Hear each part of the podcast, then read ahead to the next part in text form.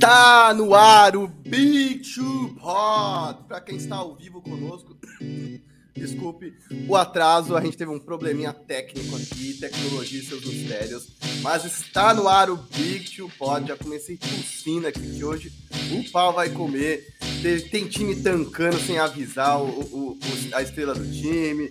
Tem gente se reforçando no meio de temporada. Tem treta entre jogadores e ex-jogadores. Mas é isso. Antes de mais nada, Vero, meu amigo, seja bem-vindo ao Big Two Pod mais uma vez. E se quiser aproveitar, já manda o menu.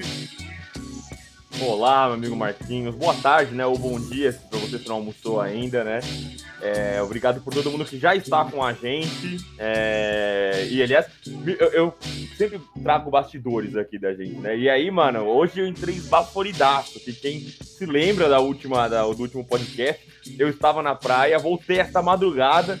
Acordei hoje maluco nos cabos e não acho os cabos do notebook que estavam lá, não sei o que lá. Entrei na sala, Marquinhos não estava na sala.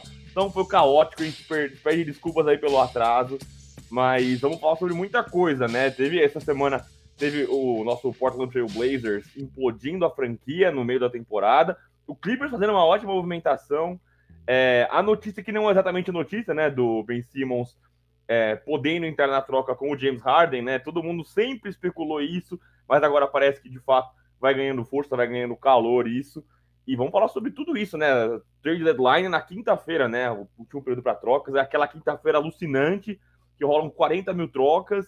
Então a gente vai aqui fazer uma pequena prévia do que, que a gente espera, do que, que a gente vê é, acontecendo nesta quinta-feira, meu amigo Marquinhos. E agora você pode seguir com os recados principais do dia. Exato! Antes de mais nada, galera, pelo amor de Deus, parou tudo. Se você não é inscrito no canal, se inscreva. Acione o sininho, seja notificado toda vez que tiver conteúdo novo. O Área Restritiva tem uma grade incrível de conteúdos. O Big Two pode estar sempre entrando aqui ao vivo. Raramente entra gravado, às vezes entra um, um, episódio que foi gravado na quinta. Você, se não tiver ligado, perde. Então, aciona o sininho, se inscreve no canal. Já aproveita para deixar o like. Nós temos 26 pessoas neste exato momento. Muito obrigado a todos vocês que já chegaram junto com a gente fortalece no like, é assim que o YouTube entende que esse conteúdo é relevante e leva para outras pessoas que também amam o basquete como vocês, como nós. Então, deixe o like e comente. Eu tô vendo que já tem pelo menos 20, 30 comentários hoje. Então, cheguem na corneta, cheguem perguntando. Hoje é dia de especulações, hoje é dia de ver se vocês aprovam ou não as trocas que a gente vai propor, algumas questões que a gente vai colocar em discussão. Então, vem com tudo. Chega, deixa o like, comenta. Importante, não tá na tarja, mas é muito importante Compartilhem este conteúdo com seus amigos. Grupo de racha de jogo, de igreja, condomínio, cara, atazando os caras, porque assim, às vezes do nada a gente descobre gente que gosta das mesmíssimas coisas que a gente. A gente tem um grupo de fantasy basketball e o Diego Silver, nosso Nick Fury, o CEO do Área Restritiva, foi lá despretensiosamente divulgar o conteúdo do Silver Disses, que é o canal de coisas geeks que ele tem e descobrimos dois, três caras alucinados por gibis e HQs e graphic novels, assim como ele. É, então é muito legal esse intercâmbio, galera. Não tenham vergonha de compartilhar conteúdo que vocês gostem, seja o nosso, seja de outras pessoas, porque a gente sempre acha gente que curte as coisas que a gente gosta. Na tarja, arroba trindade.imports, nosso parceiraço com o melhor da moda esportiva em camisa, camiseta, boné, todo tipo de acessório. Nós faremos mais sorteios em breve aqui no Big Two Pod. Eu tava até pensando, velho, reunir aqui, ó. Eu tenho vários copos aqui, ó, de Golden State Warriors da minha época aí, ganhava vários recebidos na ESPN, inclusive da dona NBA. Tô pensando em sortear essas paradinhas aqui. Se vocês tiverem interesse, mandem aí nos comentários. Tem muito copo aqui em casa, eu sou um alucinado, eu coleciono de tudo quanto é evento, Fórmula 1, show, NBA. Então, se vocês aí tiverem interesse, ó, muita coisa legal. A gente pode pôr para sortear aqui também num pacotão com boné, com camisa, enfim. É isso. Aí aproveitando, siga-nos lá é, nas redes sociais, no Instagram eu sou arroba Marquinhos984, ele é o arroba Veronese Gabriel, no Twitter arroba Marquinhos underline 984, ele é o arroba G Veronese, é, ele, eu pulei uma tarja aí, mas apoia o Big Two via Superchat ou Pix, o nosso Pix é pix.arearestiva.com.br. Todo mundo que manda Pix, independente da época que manda, concorre aos nossos sorteios. Então, fique à vontade para colaborar e nos ajudar, beleza? Vamos para a pauta, velho? Sem mais delongas. Vamos, só vou antes da gente mergulhar na pauta, vou só dar um salve para quem tá aqui desde o comecinho com a gente. Então, pô, a gente tem gente, o Vinícius tá aqui sempre com a gente, ele sempre troca ideia com a gente é, no Instagram, então ele brinca, brincando aqui que o Iggs é MVP do All-Star Game. A gente já meteu o pau no Iggs na semana passada dele estar no All-Star Game. O Cauã tava aqui esperando no Agora Live, dá para almoçar vendo as férias. Muito obrigado, bom apetite aí é, pro, pro Cauã, perdão. O Felipe também tá aqui com a gente, boa tarde, fazendo o rango dos filhotas, filhotas, ouvindo vocês. Pô, bom demais, hein? Um beijo para filhotas. Agradeço aí a, a audiência. É, o Paulo Culo falando que a gente deveria falar mais do Luca Doncic depois do nosso podcast, que está jogando muito bem e está voando a, defesa do Dallas, no geral, tem ido muito bem, né? Mesmo com esses problemas de lesão e tal, pô, o Porzingis fica fora, mas eles têm se encontrado na forma defensiva ali e, e têm sobrevivido, né? Eles estão bem quietinhos ali na Conferência Oeste, mas estão longe da bagunça, né? A bagunça ali com Lakers, Clippers, ali na parte de baixo do play-in estão muito bem. Quer completar, Marquinhos? Não, só ia falar que, na verdade, aqui a gente vai ter um bloco para falar das trades, das trocas que a gente acha que deve acontecer ou poderiam acontecer. E tem uma troca que não vai estar tá na tarja, mas que eu vou falar sobre o Dallas Mavericks, porque eu acho que nesse momento de oeste e leste bem bagunçado, eu acho que o Dallas pode fazer uma troca e de repente virar um contender, né? Vale lembrar que, enfim, Clippers não deve ter suas principais estrelas, a gente ainda vai falar de Clippers hoje, mas eu acho que tá uma bagunça no geral, e fora um Golden State Warriors da vida que deve abrir a nossa pauta daqui a pouco, é, tá em aberto o jogo, quer dizer, eu acho que tem que aproveitar o momento, sim, e Luca Doncic voltou a jogar melhor. O Sérgio Sá também tá sempre com a gente. Um abração pro Sérgio. Pô, ele tá sempre. A gente tá aqui, ele aparece. A gente tá no live basketball, ele aparece. Um abraço pro, pro Sérgio falando que o cheque é o cheque, cravava muito, ele é quem pode falar. Cara, na discussão entre alguém e Ben Simmons, difícil esse alguém não estar certo. É, o Ed tá aqui com a gente mandando um salve, um abraço para ele. O João Antônio, vamos falar da arbitragem contra o Cavs, né? Cara, bizarro que aconteceu o jogo entre Cavs e Hornets. A arbitragem, ela, a gente sempre criticou muito a arbitragem por decisões em quadra de coisas que se, se fala, pô, é, invertendo falta e tal. Mas essa temporada em especial, né? O lance dos Nets contra o Wizards lá, que o, o cara da, um, um, membro da comissão técnica dos Nets desviou um passe durante o jogo. Aí esse lance aí, para quem não viu, a falta já tinha sido dada, já tinha rolado o apito. Aí o Ed Davis, né, que já jogou em trocentos times do Ed Davis, estava no banco de reservas. Foi fazer aquelas brincadeirinhas, né? O, o, não lembro se foi o, o, Devant, o Terry Rozier, foi fazer um arremessinho ali de três, com o jogo já parado, o Ed Davis encostou nele. A arbitragem deu três pontos para os caras, deu três arremessos livres. Cara, coisa de maluco. Kevin Love lá completamente é, é, possesso ali. Não, ele acertou o arremesso e eles ainda deram lance livre. É isso, surreal. eles deram Foi três surreal. a falta, eles deram três a falta. Kate Cardoso sempre com a gente também aqui. Um beijo para Kate, obrigado pela presença. Aí o Marco Túlio, boa tarde, Vero e Marquinhos. Então, boa tarde pro Michael, que já almoçou, então, se é boa tarde. O Danilo Lillard vai sair, rapaz, se ele vai, eu não sei, mas deveria, viu? É... o Thiago Souza mandou monstros aqui. O Gustavo Bruno mandou aqui um palavrãozão. Pô, o que, que Portland fez? Meu Deus. Será que dá para sonhar com o Lillard no leicão? Eu gostaria, Gustavo. Só não vou botar sua tarde agora aqui, que tá um palavrãozão. Mas a, agradeço a sua presença aqui. É, o Danilo Marquinhos é diva igual o Kawhi. Ô, louco, Marquinhos. Tá tomando shots aí, hein? Que isso? É, Eric Melo, salve lenda. Simons foi criado leite com pera e ovo maltine. Sim! Sim, sim. Rebodank aqui com a gente. Boa tarde, amigos. Comentem, por favor, o crime que o GM do Portland cometeu essa semana.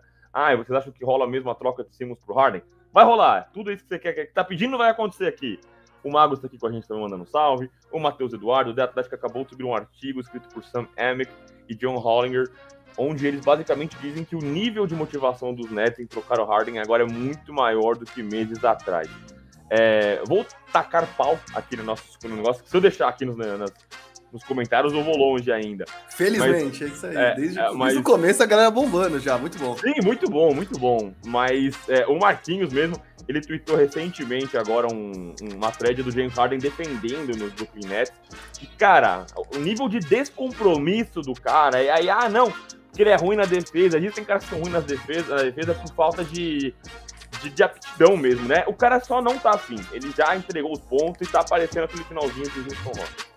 Sem mais delongas, eu volto para os comentários, gente, mas agradeço muito a presença de todo mundo. A gente tem 40 pessoas aqui, não esquece de dar o, o likeão.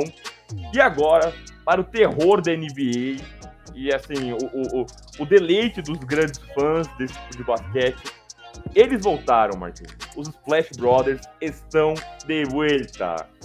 Cara, estão de volta e estão de volta com tudo, tá? É, eu tava agora há pouco comentando como o, o Oeste tá bagunçado e o Leste também, né? Se não me engano, é, foi o Mark Stein que colocou agora, eu não vou me recordar. Se alguém lembrar o, o, o Insider, por favor, diga é, que acho que entre o primeiro e o sexto do, do leste tem quatro jogos de diferença, se não me engano, e entre o no, e sexto e o nono, enfim.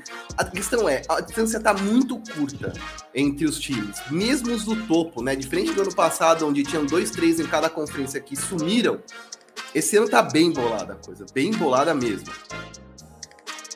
E aí a questão para mim aqui é quem que tem ativos, bons jogadores motivação, já esteve lá, sabe como é ser campeão. E tem dois caras que são extraordinários, galera. Porque assim, não é que o Clay Thompson e o Stephen Curry são bons. Eles são extraordinários. O Curry é definitivamente o melhor arremessador da história. E o Clay Thompson não fica muito atrás. Em termos de volume, número, talvez esse tempo todo que ele ficou fora vai fazer diferença ali no ranking dos maiores arremessadores. Enfim, dane-se. Essa coisa estatística serve pra gente fazer ranking, dar bola para ele, bate palma, faz post. Mas a verdade é que o cara é um monstro e quando ele pega fogo, cara, é muito embaçado. Esse jogo contra o Kings foi lindo, porque aí você fala, pô, os Splash Brothers de volta, tão. E junto com eles tem uma galera incrível. Kuminga tem 19 anos, eu vou lembrar vocês. 19 anos. E o que esse cara tá jogando é um absurdo. O elenco de suporte todo. A gente nem lembra que o James Wiseman tá por lá, cara. Tipo, cara foi uma escolha top de draft e ninguém tá nem aí, velho. Tipo, tudo bem se ele não jogar faz falta nenhuma, deixa ele ali, entendeu? Ele é o Christian Leitner no Dream Team de 92, é uma coisa bizarra, assim. Os caras são uma máquina e ninguém nem lembra do cara. As pessoas não lembram dele nem se ele tá eterno no canto da, da quadra ou se ele tá em, em tratamento. É tipo, mano, Barça. Mas sobre isso aqui, o que eu acho importante dizer é: eu sei que o Suns atualmente está na frente dos Warriors. E que o Suns vem sim, Suns vem sim jogando um, um bom basquete mas eu acho que os Warriors têm mais qualidade, têm mais versatilidade e já estiveram lá mais vezes. Quer dizer, o Suns estar numa final foi uma, uma, absoluto, uma absoluta novidade até para Chris Paul. A gente tem que admitir isso. O Chris Paul não sabia o que era uma final de NBA. Enquanto isso, o Warriors já foram a muitas. Nos últimos tempos foram quatro. Então, assim, eles podem estar a caminho da quinta final. Então, me corrijam se eu estiver errando a conta, mas eu acho que é isso. Estão a caminho da quinta final, né? É, foram três contra os Cavs, uma contra os Raptors, é isso. Seria, seria a, a quinta. E para mim, eles são franco favoritos ao título, de verdade. Se a briga no leste está mais aberta do que nunca, no oeste tem dois times e eu considero o Warriors favorito. Ah, e tem outra coisa, né? A gente sempre fala: ah, não, o Miami Heat tá brigando ali no leste, mas nunca teve o time completo. Ah, o Brooklyn Nets brigando, mas também o Big Three nunca conseguiu jogar junto. Cara, esse time do Golden State Warriors, quantos jogos eles jogaram com os três, né? O, o, o Clay, o Draymond Green e o Clay Thompson. O, o Curry. O Curry, quando o Clay Thompson, quando voltou, o Draymond Green machucou. O Draymond Green não tá jogando. O Warriors tá se mantendo ali na segunda posição, jogando bem.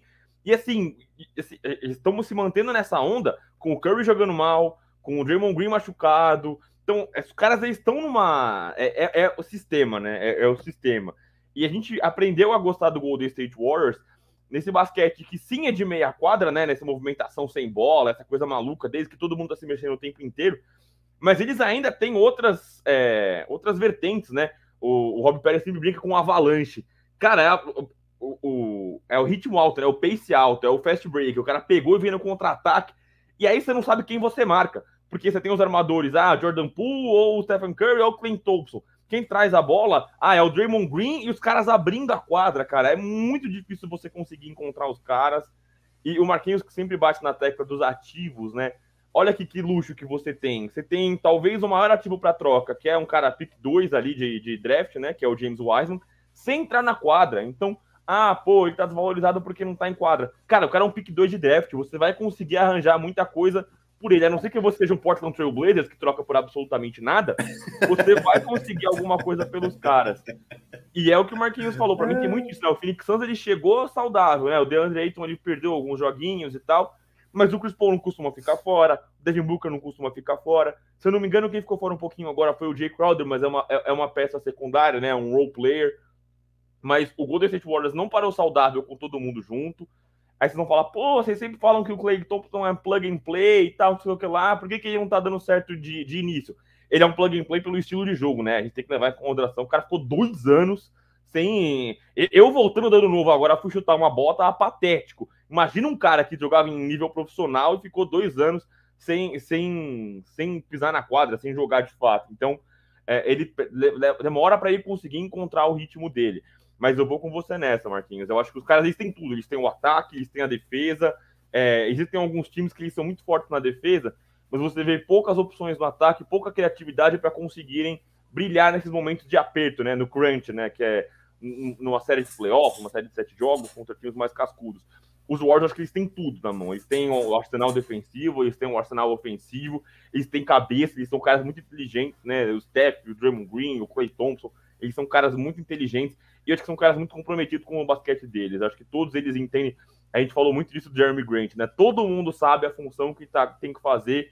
E às vezes eu não sei se os caras estão de fato é, contentes com, com o, o role deles, né? Não sei se o Draymond Green queria ter um role maior, o Jordan Poole queria ter um role maior, mas eles estão absolutamente comprometidos com aquilo, cara. Eu quero, eu, eu, vou fazer pelo um bem maior, eu vou fazer pelo time. Nós vamos vencer se eu fizer isso. E tem tudo dado certo, né? Toscano Anderson, Gary Payton, Tá todo mundo funcionando no time e eu vou com você nessa e acredito que eles são franco favoritos na NBA, não só na Conferência Oeste, como na Conferência Leste também. Só para trazer informação, o, Marquinhos, o, o, Diego mandou aqui no. O Silver mandou aqui no chat privado. Vocês não sabem, mas o Silver tá quase sempre com a gente aqui embaixo, aqui nos quadradinhos. Ele tá aqui pilotando as picapes do nosso DJ. É, o Bulls é o líder da Conferência Leste, com 33 vitórias. E ali o nono, que é o Charlotte Hornets, tem 28 vitórias. Então, assim, são cinco jogos de diferença do primeiro do leste ao nono do leste. Então, assim, entre a liderança e o, a, a beiradinha do play-in ali, são apenas cinco jogos de diferença. E o décimo ainda, depois do Charlotte Hornets, é o Atlanta Hawks, que está numa altíssima, né? O Atlanta Hawks acordou para a temporada, acordou tarde, mas acordou para a temporada. Venceu o Phoenix Suns, venceu o Miami Heat, venceu o Toronto Raptors. Então o Hawks acordou para a temporada. Então a Conferência Leste de fato muito embolada. Né? Conferência Oeste tem a duplinha ali, né? O Suns e o Warriors. O Memphis Grizzlies vem em terceiro, mas a Conferência Leste muito embolada e vai embolar mais na conferência depois da, do período de trocas, acredito eu. Falando de Conferência Oeste, complete, Marquinhos. Pegou o ar, pode completar. É, não, só sobre o Warriors para fechar. Tem uma, uma opinião que eu vim maturando durante as últimas semanas, que é muitas vezes um time como o Miami vence mesmo desfalcado e aí eu acho que tem uma coisa que são vitórias situacionais, quer dizer, o Caleb Martin não é o cara que vai brilhar toda noite. Eu não sei se dá para entregar a bola na mão do Caleb Martin num playoff. Já o Warriors não são vitórias é, situacionais, são vitórias do sistema. Então eu acho que isso é uma, uma diferença importante, que eu acho que é uma coisa que às vezes estatisticamente não é tão fácil de explicar, às vezes na empolgação do highlight não é fácil de explicar. Hoje eu postei um Reels bem legal lá da defesa do Warriors sufocando o Kings e como eles têm essa capacidade de abrir distância, dar esses runs, né? Quando eles enfileiram 10 pontos, 15 pontos de uma vez em uma sequência muito curta de ataques. É, mas é isso, eu acho que tem uma diferença grande que a olho nu fica mais fácil de ver que é a questão de como sistematicamente os jogadores deles, o banco entra e o nível não cai tanto. É, o Clay Thompson ainda está se adaptando, mas já começou a ter bons jogos, né? Contra o Kings, eu acho que foram sete bolas de três já. Então, assim, aos poucos, cara, as coisas vão começar a ganhar um volume maior. E eu acho que o teto do Warriors ainda não foi atingido. Então, você imagina um time que está na perseguição do Suns, com o segundo melhor jogador do time tendo voltado faz, sei lá, 20 dias, e os caras estão chegando no topo do Oeste. Então, é isso taca de pau. É, ainda seguindo na Conferência Oeste, mas é, entre um time que tava. que estamos high on them, né? Estamos falando super bem, e agora um time que a gente já trucou aqui outras vezes. O Marquinhos sempre foi mais hater, né? Eu diria, não talvez hater, mas ele sempre trucou muito mais esses caras e eles estão se provando que é, é, merecem todas as críticas e dúvidas e suspeitas sobre eles, que são o Utah Jazz. E aí existe a questão em quadra, que assim, caras não, não se mantiveram saudáveis, né? O Gobert ficou fora bastante tempo por causa de lesão e Covid. Aí o Donovan Mitchell ficou fora por causa de concussão. Aí perderam o Joe Ingles, né? Que, é, é, acho que é uma lesão no ligamento, se eu não me engano, não joga mais essa temporada. Ah, o time não fica saudável. E já tinham é, grandes problemas defensivos, né? O Utah Jazz é muito aquela coisa do viver e morrer pela bola de três. Eles tinham aquele volume que encantou muito na temporada passada. Mas você não pode depender exclusivamente disso. Porque vão existir dias, existem dias na NBA em que o aro tá pequenininho, em que a bola não vai cair, que você precisa ter é, alternativas. Não só ofensivas, mas você tem que estancar do outro lado. Se a bola não tá caindo, até você achar uma alternativa, você achar um ritmo no ataque, você precisa segurar na defesa. E o Jazz é, se baseou muito no Rudy Gobert, e o Rudy Gobert não defende por todo mundo, né? Ele é um cara que defende para ele. Ele é um bom defensor ali dentro do garrafão e ele não resolve todos os problemas. Então o Marquinhos cansou de dar a letra aqui, que, pô, a defesa dos caras estão de alas defensivos, eles precisam segurar ali na defesa. E aí eu acho que essa falta de consistência, essa falta de, de, de clima, né, de vibe dentro da quadra, eu acho que ela externa isso. E aí você tem duas das peças principais no Donovan Mitchell e no Rudy Gobert em conflito, Marquinhos. Exatamente, inclusive através da mídia, né? É, o Gobert aproveitou aí a, a, o repórter e coletiva uma derrota e numa entrevista pós-jogo, lançou um é, cara, porque eu fico vendo caras como o Suns e outros times e os caras se entregam defensivamente. Veja o Devin Booker, ele tá dando a vida. E óbvio, todo mundo entendeu que isso era um cutucão no Donovan Mitchell. E aí foram pegar o Donovan Mitchell e reproduzir a sonora do Gobert. Olha, ele falou isso e isso, isso, o que, que você acha? E ele ficou meio surpreso, meio puto, assim, tipo, mano, esse cara tá me tirando, né, velho? E aí ele, tipo, meio que deu de ombro, só assim, ah, é bom saber a opinião dele, né? Eu acho que tá certo, a gente tem que ter que dedicar defensivamente mesmo. Então, assim, a gente sabe que de maneira passiva-agressiva, eles vêm se desencontrando desde lá atrás, quando estourou o Covid na NBA. É, vamos começar que, enfim, o Utah Jazz é um time que eu não gosto mesmo, porque o Camalone é um cara escrotíssimo. Procurem saber sobre os Camalone, não vou nem me debruçar aqui agora. O, o, o, John Stockton é outro escroto. E o seu Gobert é um imbecil, porque quem lembra aí, lembra dele meter na mão dos microfones achando que Covid era só uma gripezinha. Dias depois, o Mitchell pegou. E aí eles já começaram a tretar, porque o Mitchell ficou puto, porque ele falou, cara, independente de você achar o que é certo ou não é, eu podia estar levando isso para minha família. Quer dizer, ficou puto, ficou puto. E eles já começaram a brigar. Aí depois falaram: ah, os caras se entenderam, tá melhor agora. Só que o Utah Jazz é um time disfuncional, né? É muito louco isso, que a gente sempre elogiou o Zack Snyder e como ele montou um esquema legal em torno do Rudy Gobert, mas é exatamente isso que a gente já falou. Nas alas não tem ninguém que defenda, só tem gente para atacar depende do Gobert para tudo, e isso permite que times como os Clippers explorem a rodo isso e o Terence Mann faça o que ele fez nos últimos playoffs. Então, é, eu nem acho que o Rudy Gobert falou um completo absurdo quando ele disse que o Utah Jazz não se entrega na defesa, porque realmente não se entrega. Não acho que foi. Só que eu acho que quando esse tipo de coisa vai para mídia, é porque o vestiário já cagou. Entendeu? Uma coisa é o cara olhar lá pro Donovan Mitchell na cara dele e falar: e aí, meu irmão, vamos marcar, velho. Você tá de palhaçada? Eu sei do que você pode fazer no ataque, mas eu preciso de ajuda aqui. Eu preciso que você, como líder técnico, inclusive, inspire o resto do time a fazer o que nós precisamos fazer para vencer. Agora, o cara ir na mídia e cutucar e dar exemplo do Devin Booker, quer dizer, pô, tem lá um scorer no Phoenix Suns e os caras vencem porque o scorer dele está disposto a marcar, enquanto aqui só eu defendo, que foi o que ele quis dizer. Então, de verdade, eu acho que essa treta tem todos os contornos para uma troca. Primeiro porque eu sempre achei que o Donovan Mitchell é um cara que merece um mercado maior. É, acho que ele merece e pode brilhar no mercado maior. Eu sempre brinquei que ele é o Wade 2.0. Não sei se ele é melhor que o Wade, mas é uma versão do Wade de, dessa, dessa década. É, o Wade, como muita gente sabe, é um dos donos do Utah Jazz. Não sei o quanto eles não ficam aí no ouvido do cara também. Mas é, eu gostaria muito de ver o Mitchell fora de lá, não vou negar. Eu acho que é um cara carismático, eu acho que é um cara engraçado, belos tênis, estilo e tudo mais. É, e eu acho que esse cara, num outro contexto, pode brilhar muito mais, inclusive porque, inexplicavelmente, o Snyder não dá a chave do carro na mão do cara, né? Quer dizer, é, ele faz com que o Donovan Mitchell jogue dentro do sistema o tempo todo. Nunca tem um momento onde ele fala, mano, agora nós vamos jogar através do Donovan Mitchell. No ataque, eu quero que vocês coloquem o Donovan Mitchell, sei lá, cinco vezes seguida é, em, em direito de ficar numa ISO, num mismatch. Quer dizer, ele não joga através do cara, ele ele meio que, foda-se, joga no sistema como se o Donovan Mitchell fosse um Bogdanovic, grosso modo, obviamente falando. E, e, e eu acho que isso tem todos os ingredientes para uma saída de lá. Semana passada a gente falou sobre isso, o, o Yuri ficou encantadíssimo com a possibilidade de tê-lo em Nova York. Eu não sei o quanto isso é possível, mas de verdade, Donovan Mitchell precisa sair desse lugar, velho. Então, Marquinhos aqui no Big Two Pod acabando com o Donovan Mitchell, colocando ele no patamar de Bogdanovic e chamando o Donovan Mitchell de calça ainda Tem isso aí tudo. É, eu torço pela confusão, mano. Eu sou muito fã do Donovan Mitchell também. O Marquinhos falou do tênis. Eu tenho um tênis do Donovan Mitchell aqui atrás.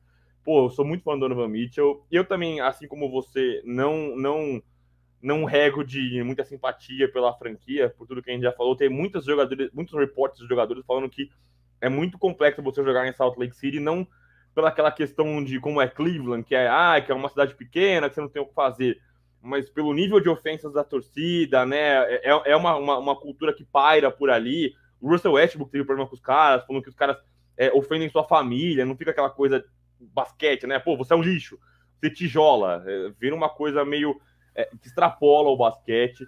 Não, e assim, se você não vai falar, desculpa te interromper, é um lugar de mormon, majoritariamente caras brancos, são racistas mesmo, entendeu? O, o, o John Stockton e o Camon são caras extremamente preconceituosos, não à toa se tornaram ídolos lá, então assim, cara, é pesado, é rolê. É, e eu, assim, ainda nem, nem falei sobre o Rudy Gobert, também não é um cara que eu tenho muita simpatia. Eu acho que é, ele é um cara que engana nas estatísticas, né? Eu acho que ele defende por ele, mas não pelo sistema. É o que a gente sempre fala, né, mano? O eye test, ele, ele diz muito para você. Você assistir o jogo, de fato, diz muita coisa para você. Então, é, nessa troca, nessa treta, aliás, aliás se, se virar troca, beleza também. Eu pulo no bonde do Donovan Mitchell, eu, eu vou com ele nessa. É, e, e o defenderei aonde quer que ele vá. É, ainda em treta, mas agora da outro lado da conferência, da outra, da outra conferência, a gente tem um nome que está muito envolvido em trocas neste momento. É, aliás, não neste momento, né? Temporada toda ele foi envolvido em trocas, não, acho que nomes mais quentes é, em trocas. E aí é o duelo dos tijoleiros em free throws, né? O nosso queridíssimo Ben Simmons, né? Que finalmente pode ter uma casa nova. E o Shaquille O'Neal. Marquinhos, explane. Cara, é uma coisa bizarra, né? O check ali na TNT. E o Check é um cara que muitas vezes faz comentários inconvenientes mesmo, né? A gente lembra das coisas que ele falou sobre o Donovan Mitchell e da repercussão que isso teve. Então, é, não vou aqui dizer que o Check tá sempre certo, mas enfim. É, ele aproveitou o espaço que ele tem ali na TNT e desceu-lhe a lenha é, no, no Ben Simmons, chamando de bebê chorão e tudo mais. E é, depois ele foi num podcast e disse que o Ben Simmons o procurou na DM do Instagram para xingá-lo e devolver algumas das ofensas, dizer, cara, você tá fritando um cara de LSU. Eles foram para a mesma universidade, né? Tanto Ben Simmons contra Check. Para quem não sabe, tem um lance de fraternidade muito grande entre caras que vão para a mesma universidade. É, só um pequeno parênteses, mas que eu acho muito legal. Coloquei no Twitter hoje, inclusive. É, foi um momento em que os Chiefs, após serem eliminados, um defensor dos Chiefs fala com o Jamar Chase do Bengals, que tá avançando pro Super Bowl, vai jogar o Super Bowl agora dia 13. E ele fala para ele: lembra quando a gente tava lá no quarto, no México, e eu falei que você ia ser o melhor receiver da, da história da NFL? Agora você vai lá e pega esse anel e resolve essa treta, não sei o quê, dando uma puta força pro cara, sendo que ele tinha acabado de perder o jogo. Ele, os caras dos Chiefs poderiam ir pra terceira, pro terceiro Super Bowl seguido. E o cara, em momento algum, tem uma rusga, quer dizer, tem essa fraternidade, tem essa união de caras que são da mesma faculdade. Então, o, o Ben Simmons veio cobrar isso do Check. É, e o Check meio que peitou, falou, cara, desculpa. É, aí, aí o Check foi bem, eu achei na resposta. O Check falou assim, cara, você vai me desculpar, mas eu podia ter ganho oito, nove títulos de NBA e eu escolhi ficar tretando com o Kobe. E a gente deixou de conquistar coisas. Então, cara, foda-se de quem é o time baixa a cabeça, volta para a porra do lugar onde você tá e vença, conquiste coisas com o Embiid. Eu lá no Lakers podia ter conquistado muito mais coisas e eu e o Kobe ficávamos brigando entre nós para decidir quem era dono do time. E sabe que isso importava? Não importava nada. E eu achei muito maduro do Check falar uma parada dessa. Não sei se ele falaria isso 10 anos atrás. Lá na TNT ele também tá para fazer barulho. Eu aprovo totalmente a TV como entretenimento, basquete como isso. Mas é, eu acho que é uma treta que vale principalmente pela questão de que alguém tem que movimentar o Ben Simmons a sair do muro, cara, a fazer alguma coisa. Tem que parar de usar a questão psicológica como uma desculpa. A gente já vai falar da possibilidade de troca dele e dele ter uma nova casa, mas nessa treta aqui eu tô com o check pela maturidade do que ele disse na réplica, na tréplica, e porque eu acho que fraternidade à parte, o Ben Simmons é um tremendo vacilão e, e tudo isso que ele tá fazendo não vai ajudá-lo, de verdade. Se o Nets cair no colo dele, ele tem que dar graças a Deus. Perfeito, amigo Marquinhos. Só queria agradecer aqui, pô, a gente tá com meia hora de podcast, já tem mais de 60 pessoas aqui com a gente. Mano, muito obrigado. Vou passar pelos comentários. Mas você tá aqui com a gente, não esquece de deixar o likezão, é importante pra gente. É, se inscrever no canal do Área, ativar o sininho para você sempre saber quando a gente tá aqui. É, geralmente eu e o Marquinhos estamos aqui de sábado, às vezes as agendas não conversam, a gente tem que fazer gravado. Então, pô, perdi no sábado, mas eu, você fica recebendo ali, ó, pô, saiu episódio novo, aciona o sininho, fica ligado que a gente está sempre produzindo coisa aqui, eu e o Marquinhos, sempre na supervisão do Diego Silver, que está aqui nos bastidores. Vou passar rapidinho pelos comentários, tem muita gente hoje, eu queria agradecer mais uma vez todo mundo que está participando com a gente. Até perdi aqui o último, é... mas aqui o Eric Silva brincando que o Steve Nash seria o Silvinho da NBA, questionando, né, Silvinho que está desempregado neste momento. é... O Marco Túlio perguntando ao Marquinho se você não pode fazer alguma troca, Tadeu Young vai embora. Cara, Tadeu Young é um cara bem útil, hein? Ele seria útil em alguns times, né? E está sendo pouquíssimo utilizado é, no San Antonio Spurs. O Tadeu Young, sim, Porel não, pelo amor de Deus. Deixa o Porel quieto lá. Eu sei que o Chicago tá de olho, mas deixa o Jacob Porel lá e leva o Tadeu Young de volta. O Everson também. Bom dia, meus lindos. Tudo bem? Estão, vocês estão vendo o Embiid MVP, né? Queria falar não, mas o homem tá deitando e rolando. Sim, e mantendo um time do, do, do, do Sixers na zona da confusão do bem, que é a zona de cima, né?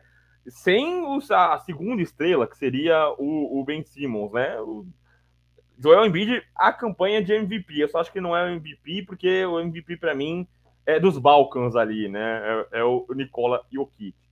É, o Eric Melo pergunta o que acha do possível trio KD, Ben Simmons e Kyrie Irving. Falaremos mais sobre isso, tá aqui na, na pauta aqui embaixo. O Everton Luiz vem que o Portland tá de brincadeira, e sim, está de brincadeira. Vinícius Delp, CJ em Boston, metendo o Smart e os Jay. Metendo, mantendo, ah, mantendo o Smart e os Jay, desculpa, brigaria pelo topo do leste a final de conferência. Cara, acho que sim, mas eu quero ver como é que você vai desenhar essa troca. Como é que você vai trazer o CJ McCollum sem abrir mão desses três, né? Desses Marcus Smart e os JJ. É, Julius Randle também, Vero, pode ser trocado. É, o Júlio César, eu vou só conferir um negócio que eu acho que ele tinha uma cláusula de, tro de troca, de não poder trocar até qual data, mas eu vou dar uma olhadinha, vou conferir isso. O Júlio César que deixou de seguir o New York Knicks, né? Tá um climaço ali pros caras também.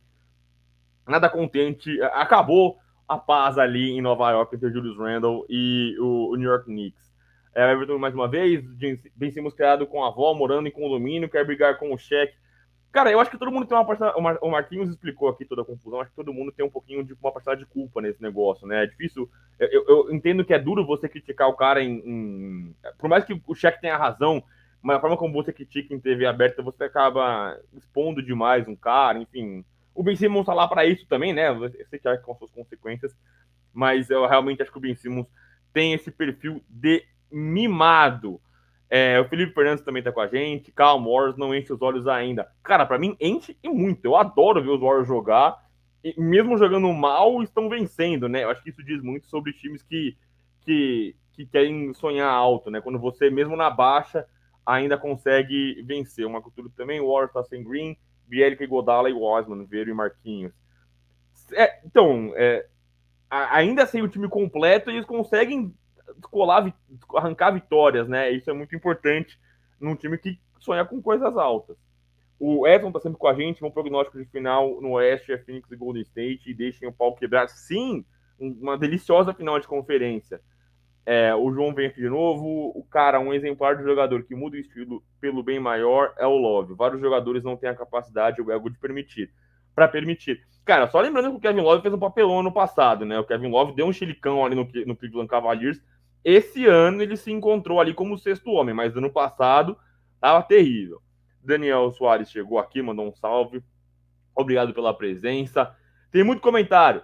Roger de Assis, bom dia. Não era amor da cilada dos Nets. Sim, sim. Falaremos mais. É, mais um aqui, o João, mais uma vez, também com Simons Leite com Pera. É, o Ryan Nassarala, belo sobrenome. É, Simmons é um baita de um bobão, bom adjetivo, gosto da, da, do adjetivo bobão. É, sexta de tarde, canal de basquete ou de moda, dois modelos na tela, pô. O que isso? Muito obrigado. A gente veio aqui no básico pretinho, que emagrece, deixa a gente elegante. O Ageu Brito também sempre com a gente aqui. Clippers com a volta de Kawhi e Paul George são amplamente favoritos nos playoffs. Aí nós vamos falar sobre volta, mas a gente vai falar mais aqui no mais para frente aqui na pauta sobre Clippers. E o Gustavo Bruno também, Clippers saudável, sai da frente. Agora é soulacão, viu? Não sei se ele quis dizer que vai amassar o Lakers, eu não, não saquei o comentário do Bruno. Eu acho que é tipo. Clipper saudável vai arrebentar e olha que ele é Lakers, acho que é isso que ele quis dizer. Ah, tá, é com E, é E. Então, vamos falar sobre Clipper saudável, vamos falar sobre Clipper saudável. E aí, só pra fechar aqui essa leva de comentários, o Sono mandou um salve aqui também. Bem-vindo! Não, deixe, não esqueça de deixar o like com a gente. Vamos lá, começamos agora para os assuntos mais quentes, né? É, a trade deadline vem aí na quinta-feira, a trade deadline e aquela loucura total que tem das trocas grandes, aquelas trocas minúsculas, trocas que envolvem três times, aquela coisa que você tem que pegar ali o tweet que deixaram e anotar, mano, calma, quem que vai para onde, organizar essa pick vem de quem. Eu faço muito isso aqui no grupo que a gente falou de fantasy da NBA. Eu pego ali o tweet e mano, deixa eu entender aqui o que, que, o que aconteceu. É... E a gente ouviu muito sobre trocas menores e a gente falou muito nas últimas semanas sobre trocas que não são caras especialmente, é, especificamente de, de primeira prateleira. Agora a coisa começa a esquentar e as trocas de primeira prateleira começam a, a borbulhar. É, e aí, acho que a primeira que a gente vai. Muita gente desenhou essa troca durante a temporada, mas agora ela ganha força de fato, ela ganha fôlego de fato, que é a troca entre Ben Simmons e James Harden, né? Lembrando, Ben Simmons está sem jogar a temporada toda, faz aquele papelão de treinar com o celular no bolso, de calça de moletom, é, o time se juntando lá e lá no cantinho, aí alegou é, é, problemas psicológicos, e aí eu e o Marquinhos a gente sempre reforça aqui que eu acho que problema de saúde mental nunca é para você relativizar, mas também não acho que é uma pauta que você pode tratar de forma superficial, né? Pô, DeMar DeRozan, Kevin Love, são caras que levantaram essa bandeira, e eu acho que você usar isso, mais uma vez, eu não quero trucar isso no Ben Simmons, mas ele externa uma outra imagem, né? Ele externa uma outra imagem, é difícil a gente conseguir acreditar 100% nessa coisa de, de saúde mental, sendo que é uma pauta tão importante e tão é, é, valiosa nesse momento na NBA. E o James Harden também, que tá num fim de feira total, né? O Marquinhos, é, é recomendo vocês irem no Twitter do Marquinhos lá e ver a thread que ele postou o James Harden, inúmeras posses de bola, que ele faz uma defesa horrorosa no Brooklyn Nets. E aí é uma defesa horrorosa que não tem como você defender. Não é aquela. Não tem como você é, é, tomar o lado dele, não é que, pô, ele não tem tamanho. Pô, cara, é um total desleixo, né? Não é uma jogada, são trocentas posses de bola ali que tem um, um descompromisso total com a defesa do, do Brooklyn Nets. E a falta de vontade mesmo, né? Aquela falta de atenção, aquela preguiça.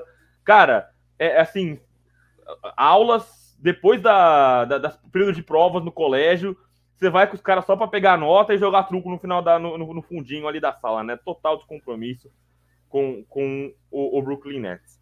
É, e aí, Marquinhos, como você veria essa troca entre Ben Simmons e, e, James Harden? Quem sai ganhando, quem sai perdendo? Os dois ganham, os dois perdem. Quem ah, ganha é a gente. Primeiro de tudo, eu queria falar que eu acho muito engraçada a possibilidade dessa troca, porque com certeza anima Ben Simmons, Rich Paul e companhia.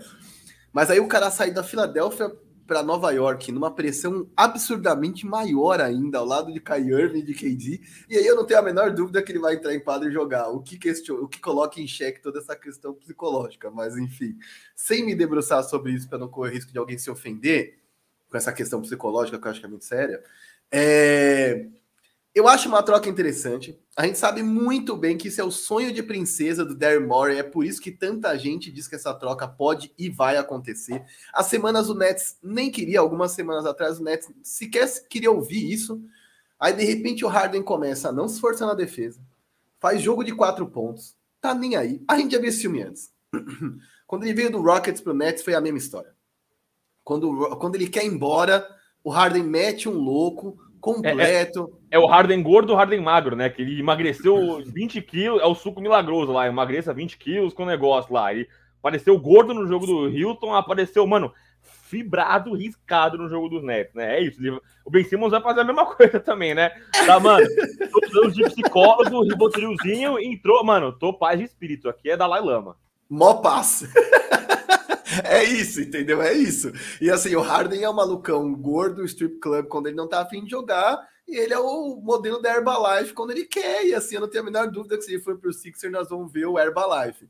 O problema é que nessa temporada, mesmo no começo, quando ele não tava de má vontade, não foi o Herbalife que a gente viu. Não foi um Harden no pico das suas habilidades, foi um Harden sofrendo com as novas regras, foi um Harden que não é mais capaz de ser uma das maiores armas ofensivas da, da NBA. O Bill Simmons disse num podcast com o Kevin O'Connor uma coisa que eu, cara, votei junto com o relator. Eu não sei nem se o Harden hoje na NBA é um jogador top 10, cara. De verdade. Nesse exato momento ele não é. Capacidade, histórico, não vou, não vou brigar com o replay, não sou maluco. Mas hoje, o Harden não é um jogador top 10 da NBA. E aí, enfim, a gente espera, tem uma expectativa de que ele possa ser esse Herbalife no momento 76ers. Eu acho uma troca interessante, mas acho que tem um ingrediente que vai ser fundamental nessa troca e que tá me intrigando, velho. Se o Nets está disposto a trocar o Harden, que, vale lembrar, pode se tornar free agent, sair de graça ao final dessa temporada, é porque ele já deu indícios de que não vai ficar. Se o Harden fala não vou ficar e o Murray e ele são juntos, por que, que o Murray vai fazer um pacote convidativo para trazer o Harden? Eu mando o Ben Simmons só para me livrar de um problema e qualquer outra porcaria do fundo do, bolo, do banco, porque eu falo, cara, ou vocês vão aceitar isso, ou você ou eu vou pegar esse cara de graça, porque ele já quer vir para cá e eu também o quero. Quer dizer, a história de amor só vai ser adiada, mas eu já sei o que eu quero e ele também sabe. Na verdade, o que o Nets está tentando fazer é reduzir danos. E óbvio que o Nets estava de olho em Tyrese Maxey. E o, e o Sixer já avisou: o Maxey não vai entrar em negociação nenhuma. Aqui, ó, Valopilha. Eu ia meter o dedão aqui, mas eu não quero tomar strike, entendeu? Mas aí. Exatamente. É, Filters, Max. Exato, e eu tô com eles, cara. Quer dizer, ontem no Twitter, vocês querem depois acompanhar lá, eu e o Firu do canal Bandeja, que é um excelente comentarista aqui do Brasil, já comentou, inclusive, no, nos jogos da TNT. A gente tava numa discussão porque ele acha que vale qualquer coisa pelo Harden. E aí é que eu vou jogar para você, velho. Primeiro, eu não acho que vale tudo pelo Harden. Eu não acho que o Harden é sinônimo de vitória nem de título. E tem esse lance de que para mim não vale qualquer coisa pelo Harden, porque você vai ter que ainda dar um, um, um elenco de suporte para ele e para Embiid. Se eu não me engano, eu não vou lembrar aqui o nome, acho que era Pablo ou Paulo. Paulo, acho que comentou junto com a gente, falando: pô, a janela do leste tá abertaça para o título. Cara, aberta, ok. Abertaça eu não acho. Eu de verdade não acho que só Harden e Embiid são o bastante para ganhar. Se um Seth Curry estiver jogando o seu melhor basquete, se tiver um Danny Green para defender, um Tobias Harris que seja capaz de ser essa terceira arma ofensiva, ok.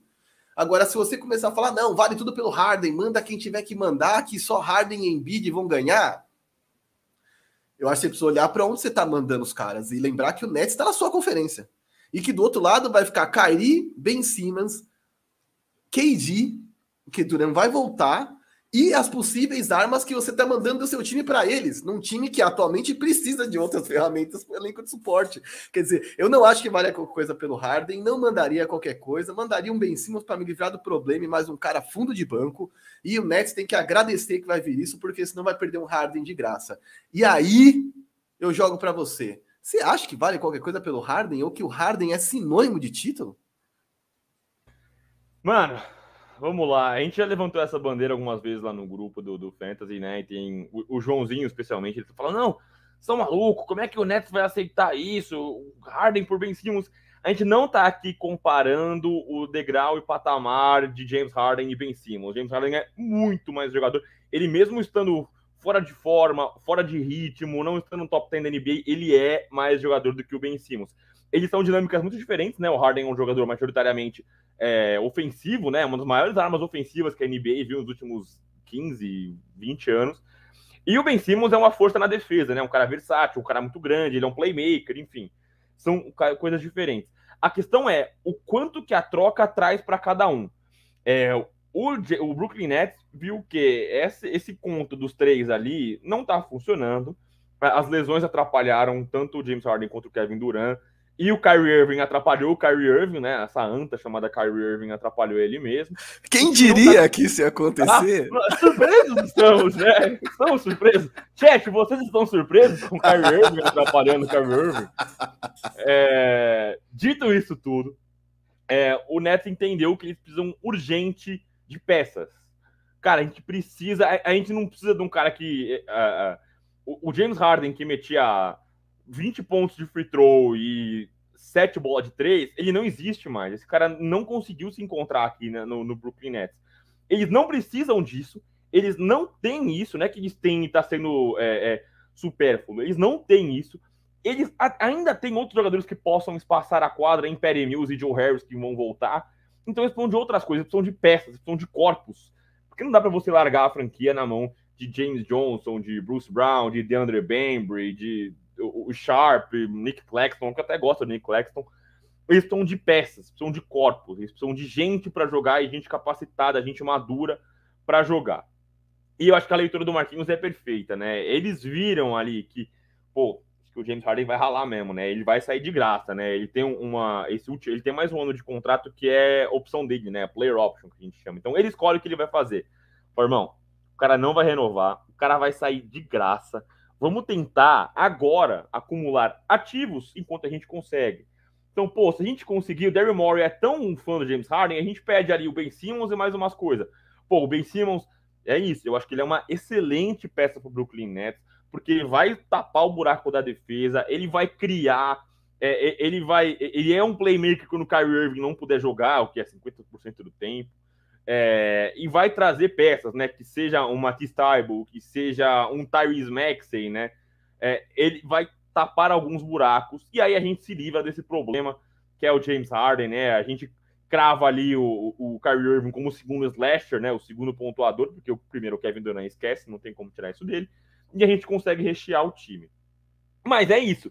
O, o Daryl Morey, eu acho que caímos todos no nó tático de Daryl Morey. Eu quero uma montagem da, do Gambito da Rainha lá com o Daryl Morey com a mãozinha aqui assim.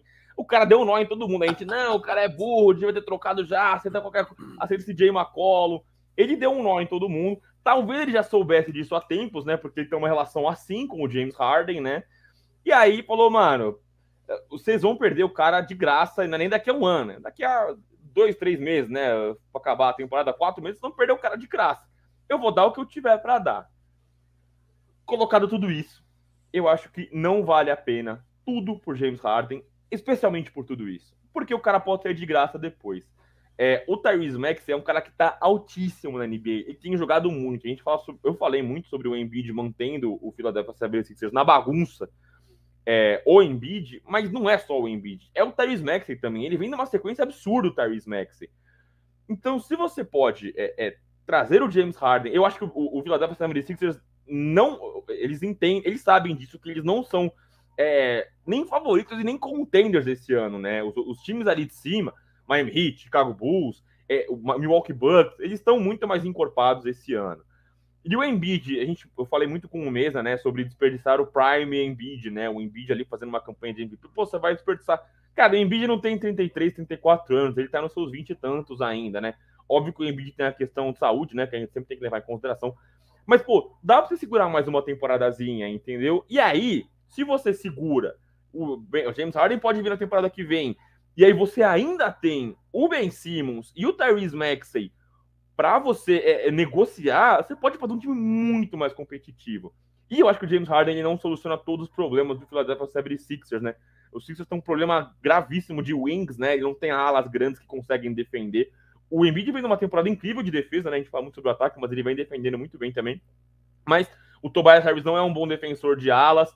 É, o Tyrese Maxey não é um cara forte ainda, né? Um cara grande que consegue segurar esses caras nas alas. Então eu acho que o, o Philadelphia 76ers pode fazer coisas melhores, né? Não melhores fora o James Harden, mas com o James Harden. Eles podem trazer James Harden e mais coisas. Então acho que todas as cartas estão na mão de Daryl Morey. A troca balançou pro lado dele e aí isso bota o Brooklyn Nets na parede, né? Fala, mano, vocês vão aceitar isso aqui. Eu te dou um, um Ben Simmons e ainda te mando aí um, um Isaiah Joe aí para vocês ficarem contentes. É, mas eu acho que todas as, as a, a, os, os, dados estão na mão do Daryl Morey. Eu acho que não vale a pena tudo pelo James Harden, porque ele não vai chegar e funcionar imediatamente. Acho que ele vai jogar, obviamente, melhor do que ele ter jogado no Brooklyn Nets, porque ele vai estar motivado, né? E até gosto da junção James Harden com, com Joel Embiid, mas eu acho que a troca não resolve instantaneamente todos os problemas do Philadelphia 76ers. Acho que o Daryl Morey sabe disso e aí isso bota o Brooklyn Nets na parede. Eu acho que quem vai dar as cartas nessa troca é o, o Philadelphia 76ers.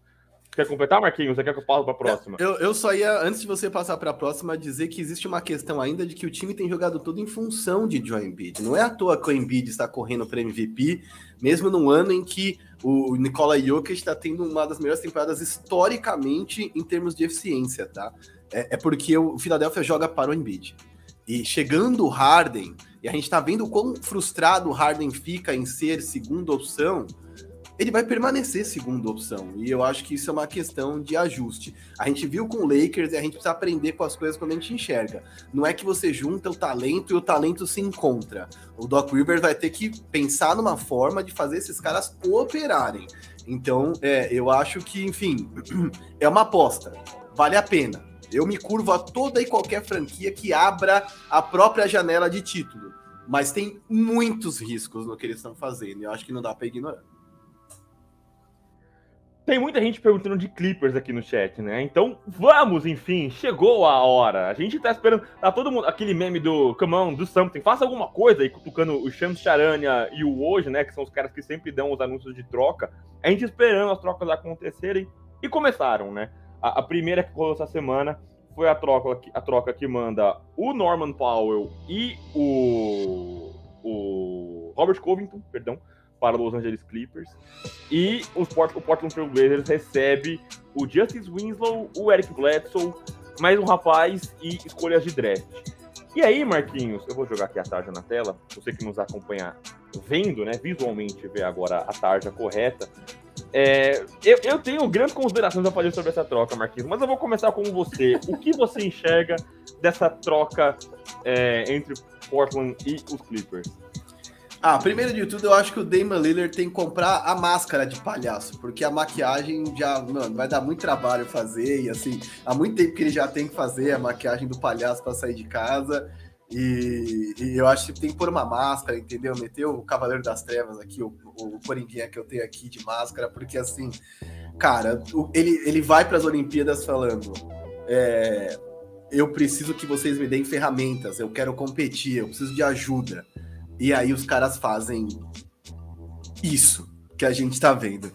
Então, de verdade, é... o Blazers está tancando. Para mim, agora ficou claríssimo. É, Damian Lillard não deve voltar a jogar nesta temporada. Sid McCollum deve ser trocado. E eles começaram a se livrar de todos os contratos longos, mesmo que fossem por jogadores valiosos.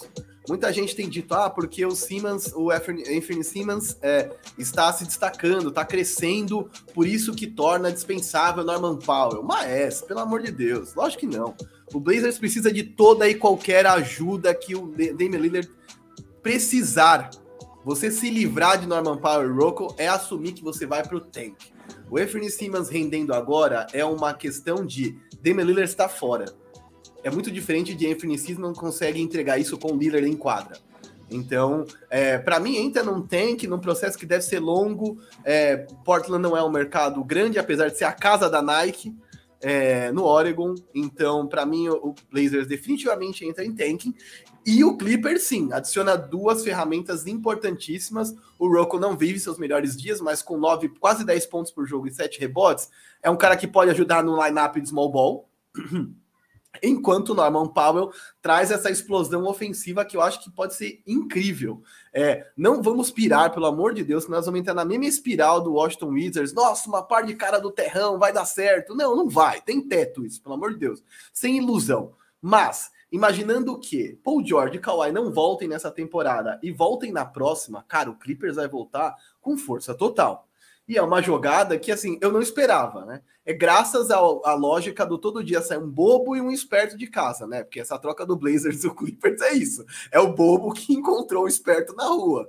Mas é, eu acho que o Clippers se reforçou bem, vai montar um time competitivo, vai brigar por playoff, mas também não vai muito longe. Quer dizer, não tem por que você acelerar a recuperação do Kawhi, nem a, nem a recuperação do Paul George, que pelo jeito teve uma contusão que vai tirá-lo da temporada. Mas acho que monta um time muito competitivo para a sequência, para a próxima temporada. Ah, puta, tem que aproveitar, o West tá uma bagunça. Cara, fisicamente é complicado. De verdade é complicado. Paul George e Kawhi são caras que têm histórico de lesão e eu acho que não vale a pena é, exagerar, mas se reforçaram bem. Enquanto isso, o Blazers rumo ao fundo do poço, sem a menor dúvida, de agora para frente deve ser uma derrocada. E agora o que me intriga, Vero, é o que eles vão fazer com o CJ McCollum, porque ainda me parece que eles querem montar tudo em torno de Damian Lillard. E aí ficam duas questões, melhor, eu vou entregar uma, eu vou entregar duas questões para você. É, o que será feito de CJ McCollum e o Damian Lillard tem que ficar e esperar a reconstrução? É, só pra. Vamos lá, mano. Essa troca aconteceu, eu acho que eu tava, eu tava na casa dos meus amigos na, na, na, na foi ontem, né? Foi sexta. Acho que eu tava, fui, tava correndo, acho. Ontem eu tava de folga. Fui correr, eu tava na praia. E aí eu lembro que eu, eu, Sabe quando você olha e você tá com pressa e você. Não, não é isso que eu vi. E você fecha. Aí eu chego em casa e falo, mano, é isso mesmo que eu vi, velho. É, é, isso tá acontecendo mesmo. E aí, pelo lado dos Clippers, cara, os Clippers têm jogado um basquete bastante é, é, interessante, mesmo sem as duas estrelas, né? Marcus Morris, o Red Jackson acabaram com o Lakers. Não que o Lakers seja parâmetro para alguma coisa, mas tem vendido caro as vitórias deles, né? Tanto, lembro que, inclusive, eles derrubaram o Jazz nos últimos playoffs e com o Kawhi machucado, né? O time bem baleado, eles passaram pelo Utah Jazz. Então, o, o, o Tyron Lu tem funcionado ali, né? O, o, Clippers tem, tem se encaixado com o Tyron Lu. E aí, você troca é, o Eric Bledsoe, que tem função mínima ou nenhuma no, no, no Los Angeles Clippers, o Justin Winslow, que assim, ninguém nem lembrava que ele estava lá, né? O Winslow, que aliás foi uma pique alta de draft, passou por Miami, Memphis, e, e nunca funcionou em lugar algum o Justice Winslow. E, e um, outro rapaz que, me perdoem, eu não nem lembro o nome de quem, quem que é outro rapaz que se foi, que é um jovem, e uma pick de draft por dois caras que são altíssimos é, ativos, né? O Norman Powell, lembrando que o Portland trocou o Gary Trent Jr., tá jogando muito em Toronto, trocou o Gary Trent Jr. pelo Norman Powell. É, e o Robert Covington, que é o que o Marquinhos falou, ele é um bom defensor de perímetro, ele tem o um arremesso de três, é um wing, a gente fala tanto aqui sobre wings, né, que o Philadelphia poderia usar, ou o Dallas poderia usar. A gente sempre usa o Jeremy Grant e o Harrison Barnes como exemplo. Mas o Robert Covington é um cara que entra nesse, nessa conta, né? É uma coisa meio.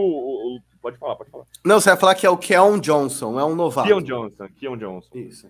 E, e é um cara que tava tendo minutagem ínfima lá em Los Angeles também, né? Então, assim, é, troca dois caras, troca um monte de gente que não funciona por dois caras que vão pegar a camisa e jogar agora. Se o time já tá competitivo antes dessa troca, agora vai ficar muito mais competitivo.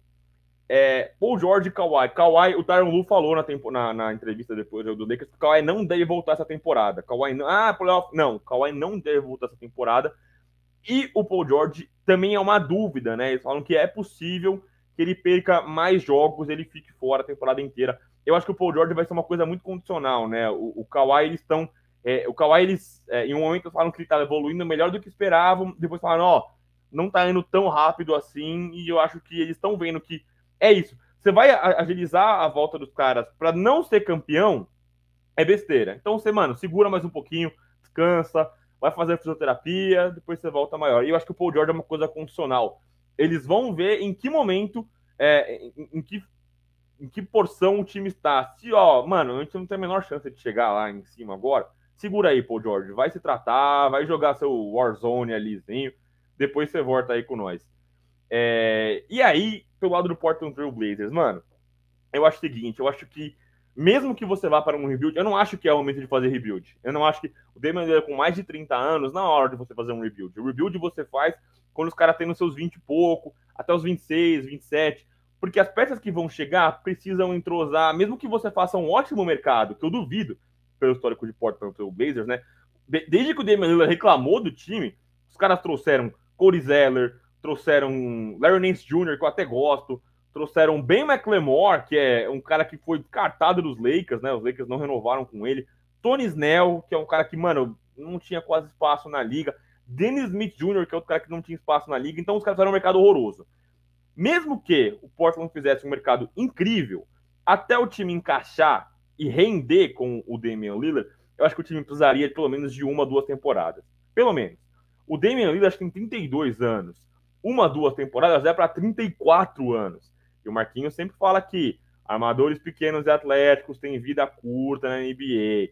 pô, eu, eu, não consigo apostar todas as minhas fichas que o Damian Lillard vai estar inteiraço daqui a dois, três anos. Então, cara, eu acho que esse rebuild é uma tremenda de uma cagada nesse momento. Mesmo que, mesmo que eles estivessem certos em fazer esse rebuild, você conseguiria coisas muito melhores do que esses caras, cara. Você trazer Eric Bledsoe, enfim. Pô, o Robert Covington é um cara muito, muito apelativo na liga, né? Muita gente se interessaria por ele. Um Dallas se interessaria por ele um Philadelphia se interessaria por ele, um Utah Jazz se interessaria por ele, um Los Angeles Lakers se interessaria por ele. Você conseguiria trazer coisas melhores é, para, para o Portland.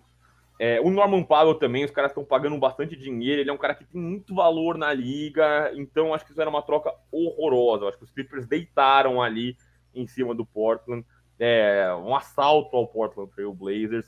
E aí não é aquele assalto que o cara aponta a arma e perde. É um cara que o cara cruza com alguém na rua. Mano, toma isso aqui, ó. Pode pegar. Aqui, ó. É, é o conto do sai um otário e um esperto todo dia. Eles se encontram. E aí tá fácil saber quem é o otário e quem é o esperto nessa troca. E aí, mano, assim, é um rebuild cagado para mim. É uma troca cagada. Você não vai conseguir refazer um mercado em cima do Damian Lillard. Você tem um Nurkic que finalmente voltou a jogar bem, né? Depois daquela lesão horrorosa que ele teve. Ele ficou muito tempo jogando abaixo do que, espera, do que a gente esperava dele voltou a jogar bem. Um CJ que não se reencontrou. Então, eu acho que o Portland. Eu acho. Cara, na real, eu acho que ele não tá nem conversado com o Damian Lillard. Eu não acho que o Damian Lillard tá feliz com tudo isso que tá acontecendo agora. É, ele não tá vendo o time melhorar. Eu acho que o time não vai melhorar. Então, eu, se eu fosse o Damian Lillard, a gente já falou aqui no podcast, eu não sei até que ponto o Damian Lillard ele tem uma ambição. Ele é, ele é, ele anseia por ser um cara vitorioso em outros mercados mas eu acho que ele deveria pedir para sair, e aí o Portland deveria pedir muitas picks, e assim, rebuild total, mano. Vamos trocar todo mundo. Marquinhos me mandou nessa outra semana é, The Collapse, né? Uma série que tem no YouTube que mostra como as franquias brilharam e depois elas vão fazendo uma derrocada e trocando. E é, é, a arte é muito legal, né? Eles têm as peças que vão apagando ali. Eu acho que tá na hora de apagar as últimas três peças, que são o Damian Lillard, o CJ McCollum e o Yuzo Nurkic.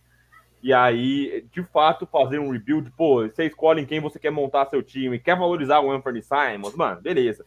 Escolhe o cara, troca bem, escolhe picks, passa um tempo ali com o, o Sam Prest do Oklahoma City Thunder, entende como fazer uma boa troca, porque eu acho que esse, esse Portland Trail Blazers não tem futuro algum, mano. Eu acho que todos esses caras deveriam estar em times onde poderiam ser, de fato, mais competitivos e mais bem utilizados. Eu não vejo esse time indo a lugar algum. Não, cara. Pode falar.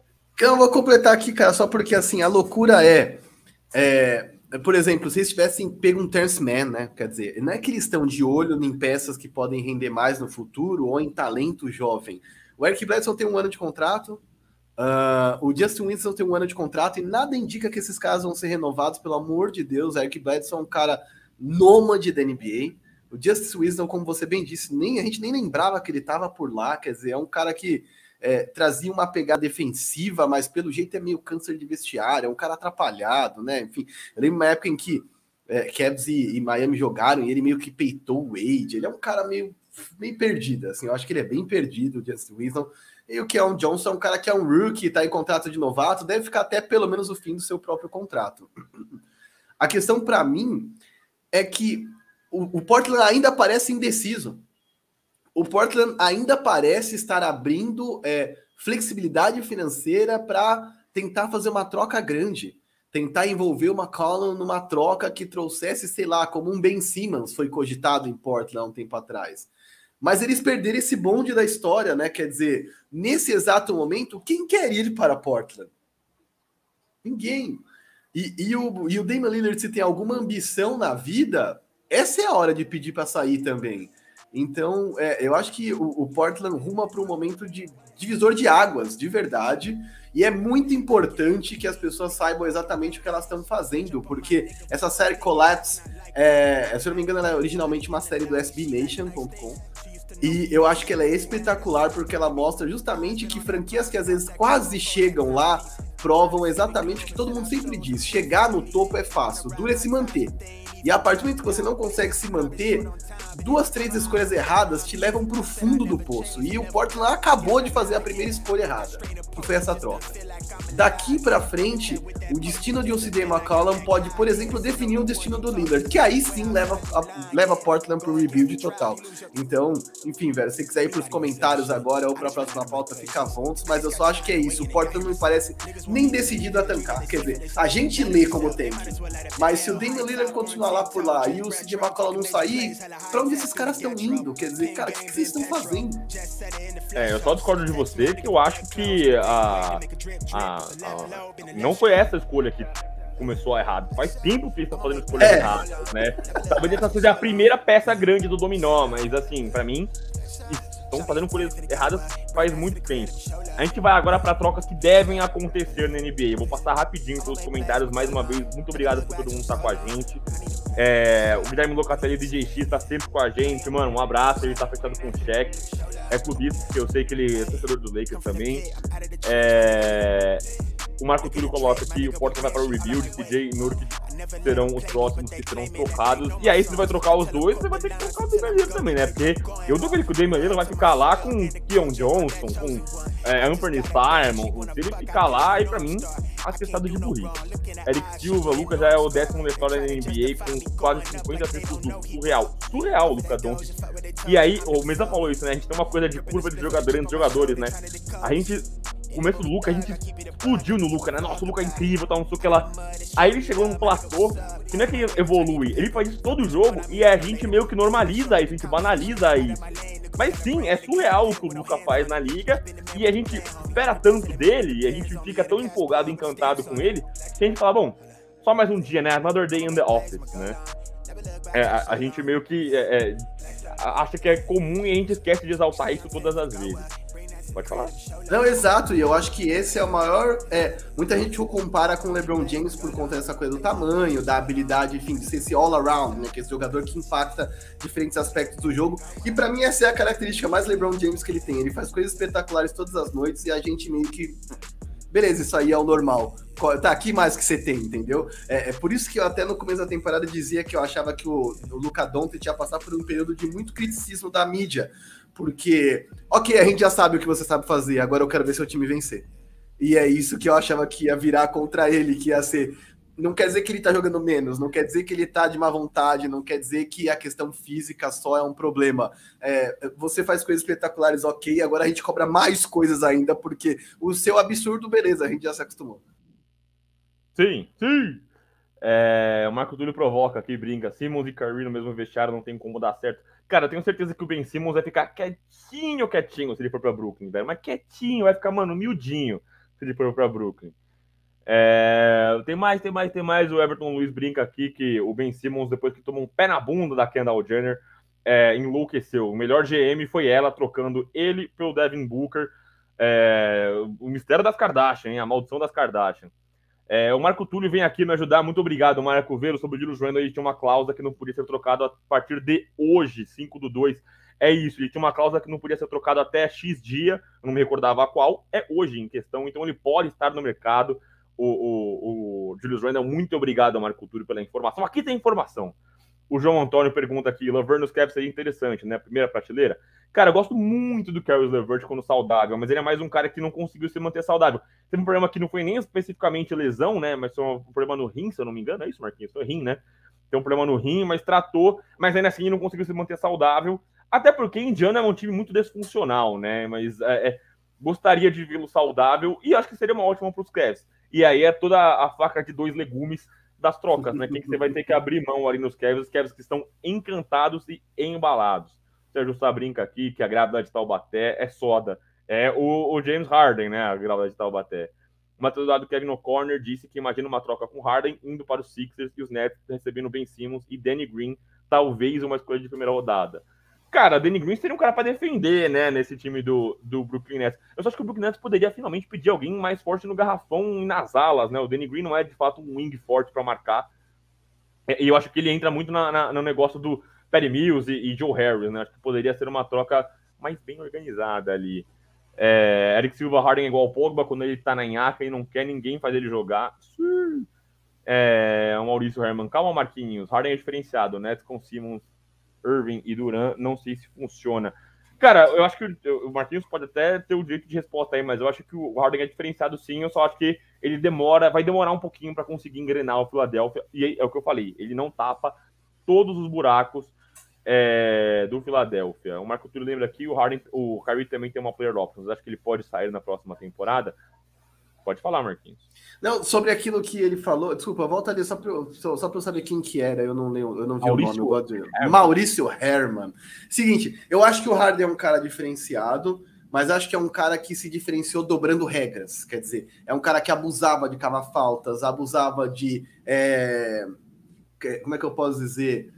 É, usava tudo que ele podia, inclusive a, a step zero, quer dizer, ele dobrava as regras a, a seu, ao seu bel prazer. Quer dizer, é um cara que até certo ponto é, as regras da NBA mudaram por caras como ele, né? Eu acho que tenho muito respeito por isso. Caras que encontram um modo de cheatar, o, o, o, o dar um cheat code ali, enfim, e, e mudar roubar, roubar, roubar, roubar. É. Só que eu acho que isso é limitado, quer dizer, a partir que você troca a regra, ou o cara se adapta ou ele cai num ostracismo. E eu acho que não vai cair num ostracismo. O cara é muito bom, mas eu não acho que ele é mais um candidato MVP como ele foi durante três anos seguidos. Não é esse Harden que vai chegar no Philadelphia. Vai chegar um Harden inconsistente, que não é um líder, nunca foi. O líder do Rockets durante muito tempo foi o Chris Paul. Então é um cara que não vai chegar lá líder e que vai ter que deixar o Embiid ter a chave do carro. Então, acho que tem algumas coisas que são complicadas de encaixar. Não quer dizer que não vai funcionar. Pelo amor de Deus, eu torço para funcionar. Eu gosto de Filadélfia, gosto do Embiid. É, e, e, lembrando que Filadélfia ficou a uma bola que pingou seis vezes no aro de ir para uma final da NBA quando, quando o Raptors foi. Então é um time que mais do que merece é, estar onde está. E Nets com Simmons, Irving e Durant, eu também não acho que é 100% de certeza que vai funcionar. Eu só acho que a ida do Simmons para lá, embora de uma maneira geral talvez diminua a qualidade do time, o Simmons soluciona os problemas que o Nets tem, como a defesa. Então, é, é o caso de você equilibrar o time, muitas vezes, né? Você tem um puta ataque e uma defesa que é uma porcaria. Às vezes é melhor você estar tá aqui, ó, equilibrado, do que ter isso aqui, essa disfuncionalidade, e depender do Duran jogar 48 minutos por jogo nos playoffs. Sim! É, o nosso vencedor aqui, William Antunes, né? Ele que levou nossa, nossa peita, William Antunes, um abraço para ele, mandando um salve aqui. É, o Magic também, o maior feito da carreira do LeBron é ter vencido tendo o Kyrie Irving no time. Ó, Kyrie Irving com todas as críticas, mas o Kevin venceu por conta do Kyrie Irving, hein? Que é, o título passa muito pela mão do Kyrie Irving, ele que matou a última bola ali. Tem muita gente aqui nos comentários falando sobre o cap space do Philadelphia para absorver um contrato do James Harden, né? Que o Philadelphia tem um cap alto, tem é, os salários altos e não conseguiria absorver um salariaço do James Harden de graça. Então, mas aí, para mim, entra a manobra do Ben Simmons nesse momento, né? É, a troca do Ben Simmons, ela pode justamente. É, Para mim, o problema de salário do Philadelphia 76ers passa por um nome, que é o Tobias Harris, que é um cara que ganha muito dinheiro e não entrega o que ele consegue, o, o que ele, o que ele, o que pagam para ele. Então, assim, se você conta com o James Harden vindo na próxima temporada, você pode fazer alguma troca para despachar o Tobias Harris e você aliviar esse, esse cap space, né? Porque o Tobias Harris é um cara com um salariaço e é um cara que eu acho que ele é. Eu não vou falar descartável, mas supérfluo nesse time do Philadelphia 76ers. Eu acho que o Daryl Morey se livraria tranquilamente de Tobias Harris para ter um James Harden e absorver esse contrato é, do James Harden. O Ryan, mais uma vez, aqui, Ryan Massarela, Nassarela. Marquinhos critica o Jazz, mas toma suquinho no copo deles. Enfim, a agronomia. é, o Ageu aqui, o Nets e o Simmons nem precisa arremessar. Dá para ser um protótipo do Draymond Green é o, é o Dunker Spot, né? É você ser um, um, playmaker e você deixar a bola na mão de Curry, de Perry Mills, de Joe Harris, de Kevin Durant, e você não precisar se comprometer é, com o ataque especificamente. É, tô tentando pegar meus comentários, tô tentando trazer gente nova que não conseguiu aparecer aqui ainda. O Matheus brinca que o Luca ferrou a múltipla aposta dele. O Sombra, Trade Machine, galera, Trade Machine. Cara, eu perco horas e horas e horas na Trade Machine, é, especulando trocas, né? adoro especular trocas com todo mundo. E já que falamos de Trade Machine e trocas, vamos a elas. Trocas que devem acontecer é, na quinta-feira ou até quinta-feira. Marquinhos, a primeira, é, as trocas que colocou aqui, geralmente quem eu que monto as tardes das pautas dessa semana foi o Marquinhos, hein? Vamos lá, a primeira troca que deve acontecer, Marquinhos. Julius Randle por Aaron Fox. A palavra é sua, Marquinhos. Cara, vamos lá. Primeiro porque essa troca tem o selo de assinatura Kings, né? Tipo, vamos fazer merda e perder um grande talento por um cara que não vai conseguir render? Vamos. e troca o Darren Fox pelo Julius Randle. Eu até acho que Darren Fox e Tyrese Halliburton de alguma forma limitam o desenvolvimento um do outro. A gente já falou isso no episódio passado é, do podcast, como o Tyrese Halliburton parece ser um cara com teto mais alto, talvez o melhor para o Kings se quiser desenvolver Tyrese Halliburton, seja realmente mandar é, Darren Fox é, para fora. Mas mandando Darren Fox para fora, o ideal é que você trouxesse algum cara que realmente pudesse contribuir com o seu time. Não acho que o Julius Randle é esse cara. Mas tem o selo Sacramento Kings, essa troca, que é fazer trocas, enfim, suspeitas, no mínimo. É, de pouca inteligência, vamos dizer assim. E o Julius Randle é um cara que tá sem clima algum no New York Knicks. É um cara que a franquia e os torcedores fazem absolutamente de tudo para tirar valor do cara, porque eu também entendo que você tem que ter um pouquinho de inteligência. É, se o cara tem esse nível de rejeição absurdo, você faz o cara se sentir mal, você xinga o cara, vai o cara quando ele pega na bola dentro do seu ginásio, quer dizer, em Nova York ele é mais maltratado que fora. Você também tira valor, porque os outros times vêm para você e pensam: por que eu vou oferecer algo de valor por um cara que quer sair de qualquer jeito e que vocês também não querem. Então, quando a gente entende trocas da NBA, além da gente ter que lembrar que os salários têm que bater, que é por isso que a trade machine é tão divertida de fazer, porque você compreende salários e entende uh, que não necessariamente você está trocando uma qualidade equivalente de jogador, mas às vezes você precisa fazer bater salário. É por isso que as trocas da NBA são tão difíceis. Uh, e o Julius Wade é um cara que tem um salário, vai, é alto, mas é ok mas como ele tem perdido muito valor com essa crise toda, eu acho que isso é prejudicial para o próprio Knicks, que vai acabar ficando sem opção. E que é um time que é recheado de armadores, mas que nenhum deles é muito bom, de verdade. Eu acho que Manuel Quickley talvez seja o cara mais promissor. Não estou falando aqui que o Derrick Rose não tem valor algum, mas quero dizer, quantos anos tem o Derrick Rose?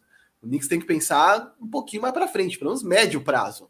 É, e eu acho que a chegada de Aaron Fox podia ser boa para eles. Nem acho que o Aaron Fox é um puta jogador, mas um dos aspectos do jogo dele que ele mais precisa desenvolver é a defesa, e eu acho que o Tom Thibodeau pode fazer isso por ele. Acho que é uma troca que tem o selo de qualidade dos dois times. É o Knicks desvalorizando uma arma que foi tão importante para eles ano passado e trocando por qualquer coisa, e o Kings se livrando de um cara jovem e talentoso, mas que, enfim, tem outro cara lá no time deles que pode ser melhor que ele. É, não vão sentir tanto assim a falta dele, porque afinal também o Kings não briga por muita coisa. Então, é, eu diria que é um selo que tem troca dos dois times e principalmente o selo Knicks de crise.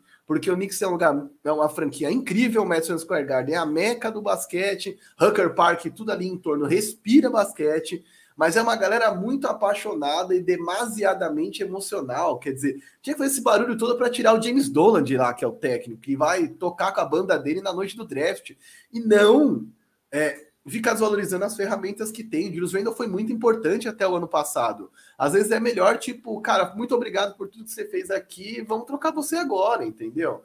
E mais, se os caras realmente acham que ele não era tudo aquilo, cara, troca na alta Acabou a temporada passada, já envolve o cara numa troca no verão. Não espere o cara perder valor para você querer trocá-lo desesperadamente, né? O Knicks é um dos overachievers, eu acho, que da última temporada, né? Que é times que alcançaram mais do que se esperava na última temporada. Mas, cara, esse ano eles podiam estar pelo menos na briga, né? A temporada do Knicks é uma vergonha completa.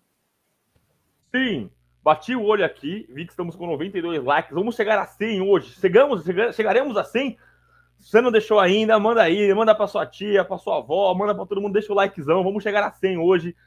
É... Valorizando o nosso trampo aqui, o sábado de almoço, que vocês estão aí almoçando com a família. E nós não estamos o Marquinhos com a filha ali, mas estamos vencendo. Deixa o seu likezão aí, a gente chegar a 100.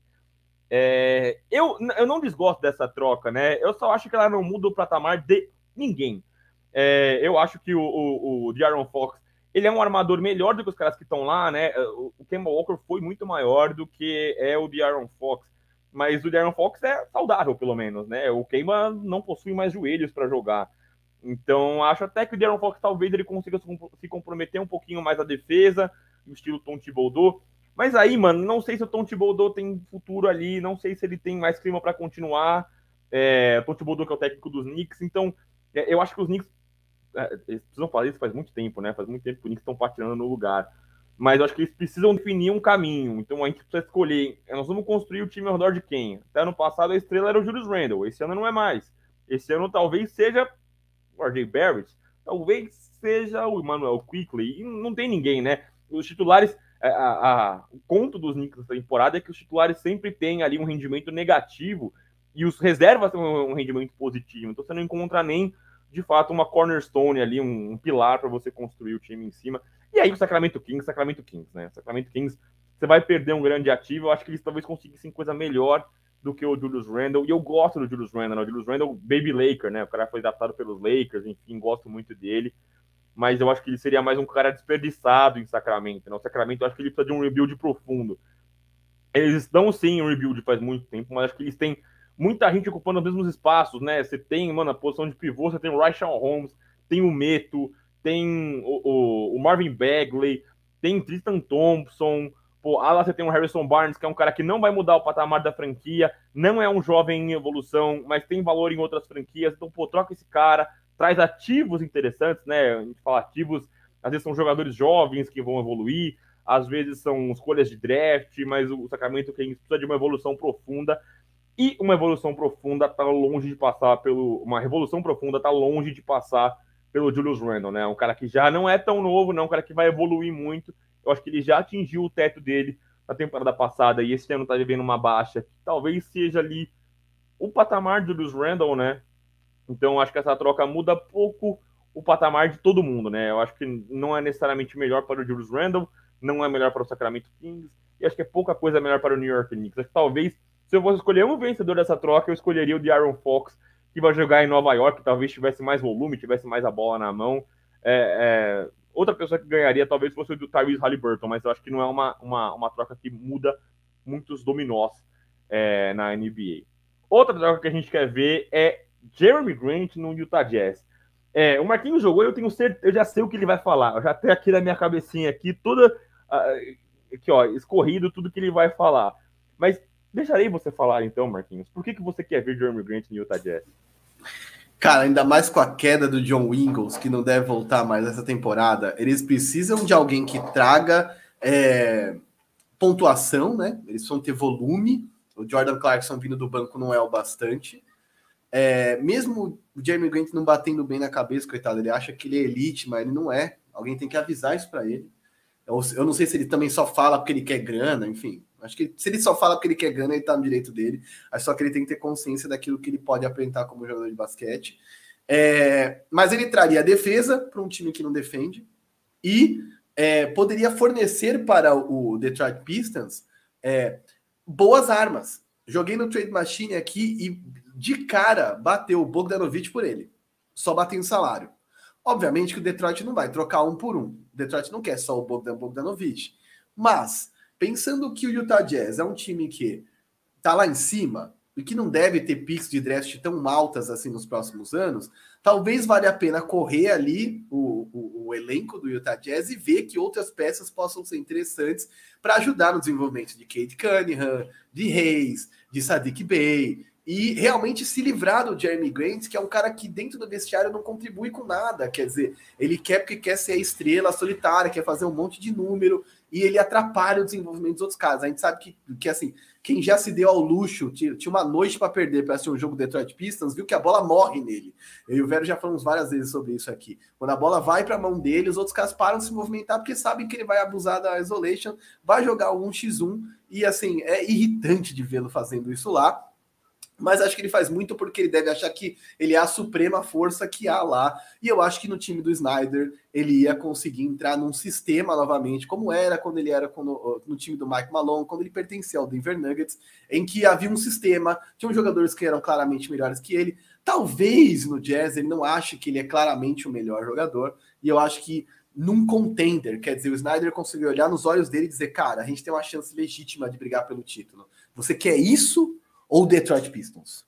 E aí eu acho que é uma, é uma conversa que precisa acontecer, porque a partir disso a gente consegue verificar se o cara está disposto a fazer certos sacrifícios ou não. Jeremy Grant é um cara que eu falo muito em trocas, porque eu acho que realmente a janela de tempo dele é muito diferente. Aquilo que o Vero, Vero falou lá atrás sobre o Portland, ah, pô, vai fazer um rebuild com o Damian Lillard, é, é sobre isso.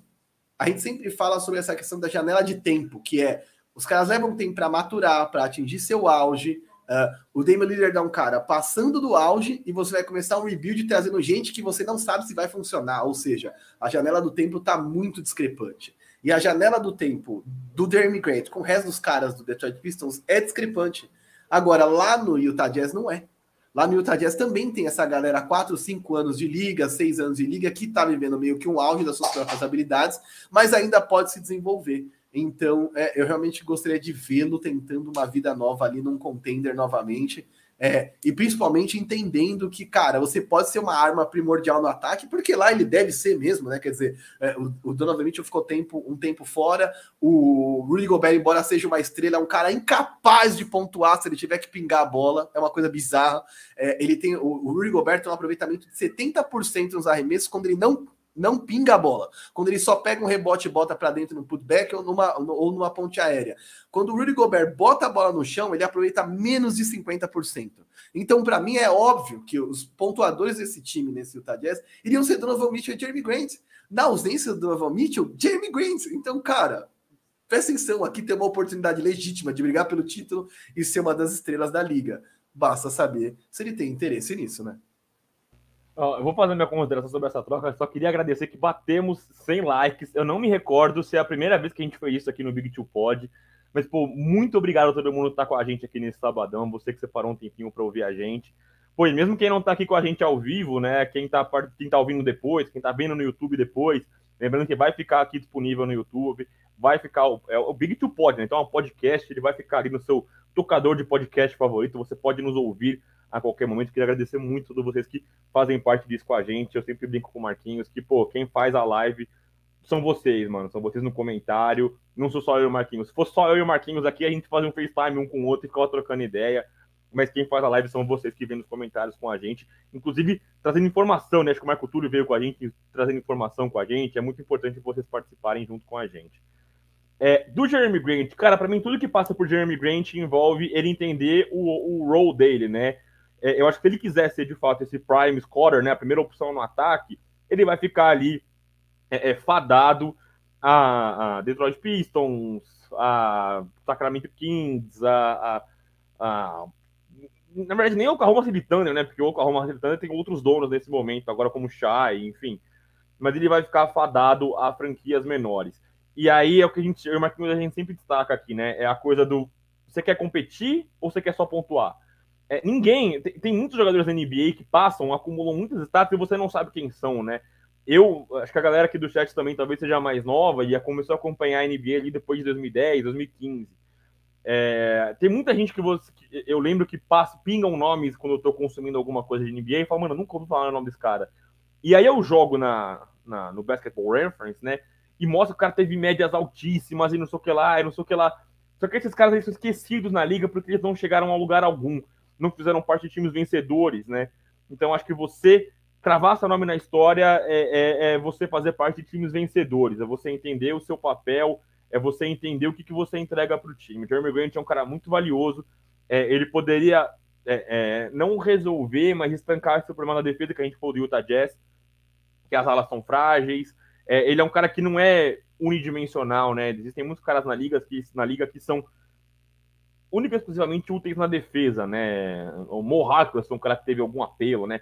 Michael Kidd Gilchrist são caras que estão ali só para defender. O Matt Stiebel também talvez seja um cara mais é, nesses, nesses moldes, né? O Lakers tem o Stanley Johnson, por exemplo, são caras que estão ali para defender. Mas o Grant não, ele consegue entregar no ataque também, né? Ele no Denver foi muito visto, é um cara que entregou muito no ataque e vindo bem na defesa. Então acho que se ele entendesse esse papel dele no Utah, é, ele fosse para o Utah, ele seria muito, muito, muito, muito, muito, muito, muito positivo, muito, teria muito a agregar no time do Utah Jazz. E aí é o que a gente já falou do Detroit Pistons, né? É, eles têm que entender que quem estão, estão, quem que estão lapidando é o Kate Cunningham, cara. Você não vai montar o time ao, ao redor do Jeremy Grant. Então, pô, traz um shooter, né? Traz um, um Bogdan, um Boyan. Não, esse é o Bogdan. Traz um. Não, esse é o Boyan, desculpa. Esse é o Boyan Bogdanovic. Então, pô, traz um shooter para o, o Kate Cunningham alimentar. Traz um cara que vai complementar o jogo do Cade e não tirar a bola na mão do Cade, né? O Bogdanovich não, não, não toma, não tira a bola da mão do Cade, né? Ele só contribui com o jogo do Cade Cunningham. Então acho que essa troca faria sentido para os dois times e para os jogadores, né? O, o Bogdanovich, ele em Utah, em Detroit, tanto faz. É, talvez ele tivesse é, menos compromissos defensivos e mais ofensivos em, em Detroit. É, pro Jeremy Grant ele poderia brigar por alguma coisa. Eu acho que é uma troca que agrada a todos, contempla é, a todos os, os, os envolvidos. É, última troca que queremos ver, na verdade, assim, a gente quer ver muito mais troca, mas que a gente colocou aqui é a última que a gente colocou. É, Miles Turner, né? Talvez um dos nomes mais falados aí da, do mercado de trocas. É, esses nomes mais falados é curioso que não são especificamente os jogadores maiores, né? Não são só Ben Simmons e caras desse tipo. Mas esses nomes menores, eles têm muito apelo, por quê? Porque eles saem mais barato e são mais úteis de você mais fáceis de você encaixar, né? E aí o Miles Turner é um cara que a gente já pintou em trocentos times. Atlanta, Charlotte Hornets, Lakers, Boston. E aí o Marquinhos colocou ele nos Raptors. Marquinhos, por que você colocou ele no Toronto Raptors? Vamos lá. Primeiro de tudo, que eu cansei de tentar cenários em que ele entrasse nos, nos Hornets. Para mim ia ser incrível. Incrível. Eu acho que ele é um cara que, nesse exato momento, coloca o Hornets. É, colocaria o Hornets, dependendo de quem for, obviamente, na troca, é, entre os talvez top 5 times do leste. Isso ia ser animal de ver, com o Lamelo numa fase tão inicial da carreira, com todos os caras que estão lá em desenvolvimento, mas é justamente porque o que falta ao Hornets é alguém decente no garrafão. Mas eu parei para pensar, falei, cara, que outro time poderia se beneficiar de um cara desse tamanho? E, é, de alguma forma, ajudar o Indiana Pacers também, né? Quer dizer, é, é a famosa troca que seja boa para todos os envolvidos. Foi mais ou menos isso que eu pude pensar. E aí eu imaginei uma troca na qual o Toronto receberia Miles Turner e Justin Holiday e mandaria para Indiana Precious Achiuwa, Goran Dragic, que pff, nem deu as caras em Toronto, uma pick de draft de 2022, uma pick de draft de 2023 2025. Os caras têm pick para mandar para Indiana, que é o que Indiana quer, Indiana está entrando num processo de rebuild. Indiana não quer é, brigar por título, brigar pelo leste, não quer nada. Indiana quer futuro. Se Indiana quer futuro, eu mando um monte de pique de draft para vocês, mando um draft que está num, num, contrato ok, amigável, meio que, enfim, eu preciso dar uma olhada aqui no Spot Track se está no fim ou não, mas é um cara que pode ajudar com algum tipo de liderança. Lá no Miami Heat era um bom líder. Uh, e nesse momento não está no controle da sua própria vida, quer dizer, está sob um contrato, não é player option, vai obedecer o que vier. E o Precious Atil é um cara que eu acho que tem sua qualidade e que pode se desenvolver. E não se desenvolvendo também pode ser envolvido em outras trocas. E o Toronto Raptors, meu rapaz, ganharia um cara para se juntar a Pascal Siakam e Fred Van Vliet, que seria um absurdo. Lembrando que o Toronto Raptors é um time que, enfim, viveu algumas inconsistências ao longo da temporada, mas tem no Fred Van Vliet, para mim, um All-Star claro, se não titular, um All-Star claro, tá jogando demais um Pascal Siakam que aos poucos retoma a sua forma. Talvez a gente nunca mais veja o, o Siakam que foi para as finais contra o Warriors, mas vem ganhando forma e volume de novo. O Diano Nob em bom momento. Scottie Barnes é um cara incrível que me surpreendeu demais. Então, eu acho que seria interessante para todo mundo. O Indiana ganha um futuro e o Raptors ganha ferramentas que não são tão velhas assim, mas que vai permitir que eles compitam pelo leste. Sim, tá mutado. Sim. Cara, eu sou muito fã do Miles Turner e eu acho que ele tem tudo a ver com esse Toronto Raptors, né? O Toronto Raptors é um time é, que ele. Nick Nurse, eu sou muito fã do Nick Nurse, o cientista maluco, e ele, ele traz essa coisa da NBA moderna do positionless, né? Que ninguém tem uma posição definida. Eles têm caras, que o vou usar uma expressão que o Marquinhos gosta muito, que é o arquétipo, né? É o molde. Eu acho que o Diano Nobe, o Pascal Siakam, o Scottie Barnes entrou nessa agora, que é aquele ala que ele é grande, ele defende no perímetro, ele sabe infiltrar, ele sabe chutar. Então, todos eles eles encaixam nesse, nesse perfil, né? Eu acho que todos eles têm a ver com isso. E eu acho que o Miles Turner, apesar de não ser um, um ala, ele ser um center, ele é um cara que encaixa nisso porque ele é um cara que não precisa jogar dentro do garrafão.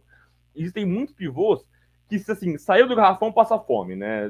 Rudy Gobert, é, André Drummond, esses pivôs que alguns. Eu usei pivôs que eu não gosto muito, mas, por exemplo, Steven Adams. Steven Adams é um cara muito importante no Memphis Grizzlies, é um cara defensivo. Mas saiu do garrafão, passou fome. O, o Miles Turner não é esse cara. Ele se vira fora do garrafão, é um cara muito bom na defesa. E aí é o que eu e o Marquinhos a gente fala do plug and play, né? Ele entrou, funcionou, vai encaixar com o Nick Nurse. Acho que tem tudo a ver essa troca. É, e aí, pro lado de Indiana, eu não consigo nem falar que Indiana tá de fato num rebuild total, porque a gente já ouviu do Classic que os caras não querem é, é, abrir mão de todo mundo. É, só que aí você coloca no mercado do Manta Sabonis, Caris LeVert e Miles Turner, é todo mundo, né? Sobrou quem? Malcolm Brogdon, enfim. É todo mundo. Então, ai, não querem ser um rebuild profundo, de ficar tancando, mas eu acho que eles precisam definir o que eles querem para a vida deles. E aí, se livrando desses caras, o Precious Achiuwa, que é um cara que tem seu valor na liga, ele pode de fato evoluir tendo a bola na mão, né? E aí, não que ele é um playmaker, mas você vai ter liberdade para crescer e evoluir e, e, se desenvolver lá em Indiana. E aí, o Indiana de fato acumula picks, né? E aí, como o Marquinhos sempre lembra, a pick não quer dizer que você vai necessariamente usar a pick, você pode trocar ela depois, né? Você ter picks sempre valioso, porque picks valem muito, né? Como o Marquinhos sempre fala, ela vale muitas vezes mais do que vem um jogador nela, né? É um Kinder Ovo. Vezes a lembrancinha não tem graça nenhuma que tem dentro, mas é um Kinder Ovo, entendeu? É, a gente passou aqui, a gente vai falar de All-Star Game agora, mas antes da gente ir no All-Star Game, eu vou dar mais uma passada aqui, pode completar. Não, e eu só ia falar que se você tiver alguma troca que você queria ver e que eu não pus na tarja, manda. E queria que a galera também mandasse nos comentários trocas que a gente não falou, mas vocês querem ver acontecer. E aí, pelo amor de Deus, gente, só não vai mandar um queria trocar o Harden por dois biscoito Globo, porque aí é sacanagem. A gente tem que fazer as coisas fazerem sentido minimamente, mas é isso. Mandem nos comentários aí trocas que vocês gostariam de ver, a gente não falou. O que vocês acham que querem a nossa opinião sobre uma possível troca que vocês gostariam que acontecesse? É isso. Isso, vou fazer mais uma passada aqui pelos comentários. É, o Jean Lucas New York saiu ganhando na visão, sairia ganhando nessa troca pelo De'Aaron Fox é, e o Julius Randle. O Ray falou, ah, Julius podia ir para Chicago. Cara, Chicago precisa de mais um power forward, de mais um ala ali, mas eu acho que o Chicago cansou de gente que comanda o ataque, né? Tem Zach Lavine, tem Lonzo Ball, tem DeMar Rosa, tem Vucevic. Eu acho que mais um cara que vai querer a bola na mão é aquilo que falou do Jeremy Grant, é um shot stopper, né? Ele não é um cara que movimenta o jogo, ele é um cara que pega a bola no post, eu acho que o encaixe dele seria muito ruim em Chicago, cara. Eu acho que não seria bom nem para ele e nem para Chicago. É, o João Antônio pergunta se o Keima não poderia ser envolvido. Cara, o Keima tá numa questão complexa, porque assim, o Keima é um cara que é, não tá valorizado na liga. E aí, é, esses caras que não estão valorizados na liga, muitas vezes são envolvidos em trocas para despachar salário. Só que ele tem um salário baixo, né? O salário dele no New York Knicks é um salário bem justo. Então ele não consegue nem bater salário se alguém quiser despachar. Pô, ó, vou te mandar um cara que tá com o último ano de contrato, um salário altíssimo, só pra eu despachar ele e você me dá o Kemba. Também não bate, porque o salário do Kemba é baixo, então é, é uma operação mais complicada. Acho difícil alguém querer o Kemba, até porque não tá jogando também, né? Acho que a gente não, não, não se empolga com ele, não sei se os outros vão querer se empolgar também. É, o Marco Túlio Kings, que deve colocar, deve colocar Hilde e Harrison Barnes no mercado, sim, são caras que têm valor na liga, né? É o Wing, que a gente fala do Harrison Barnes, assim como a gente falou do Jeremy Grant, enfim, é um wing que ajuda nas alas, na defesa e é produtivo no ataque. E o Buddy Hilde nem se fala, né? Um sharpshooter que foi é, muito falado na, no período de trocas. Harrison Barnes no Utah Jazz ia ser incrível. Eles são de gente grande que seja capaz de defender. É mais um dos caras que são trocas menores, mas podem ser úteis também.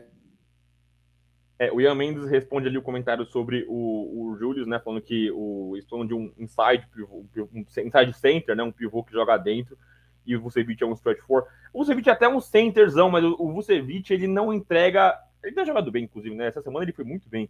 Mas ele não entrega o que o Chicago precisa, né? Esses, esses cruzamentos no leste que vão te botar com o Joel Embiid, que vão te botar com o Ban Adebayo, que vão te botar com um Giannis Tocumpo você precisa de um cara para proteger o aro, e o Vucevic não é esse cara, né? Então, caras do nível do Miles, no, no, no, perfil do Miles Turner seriam úteis, né? Mas eu acho que não é o não é exatamente um, stretch four, mas ele é um cara que não entrega o que precisa o Chicago Bulls nos momentos de, de, de encaixe.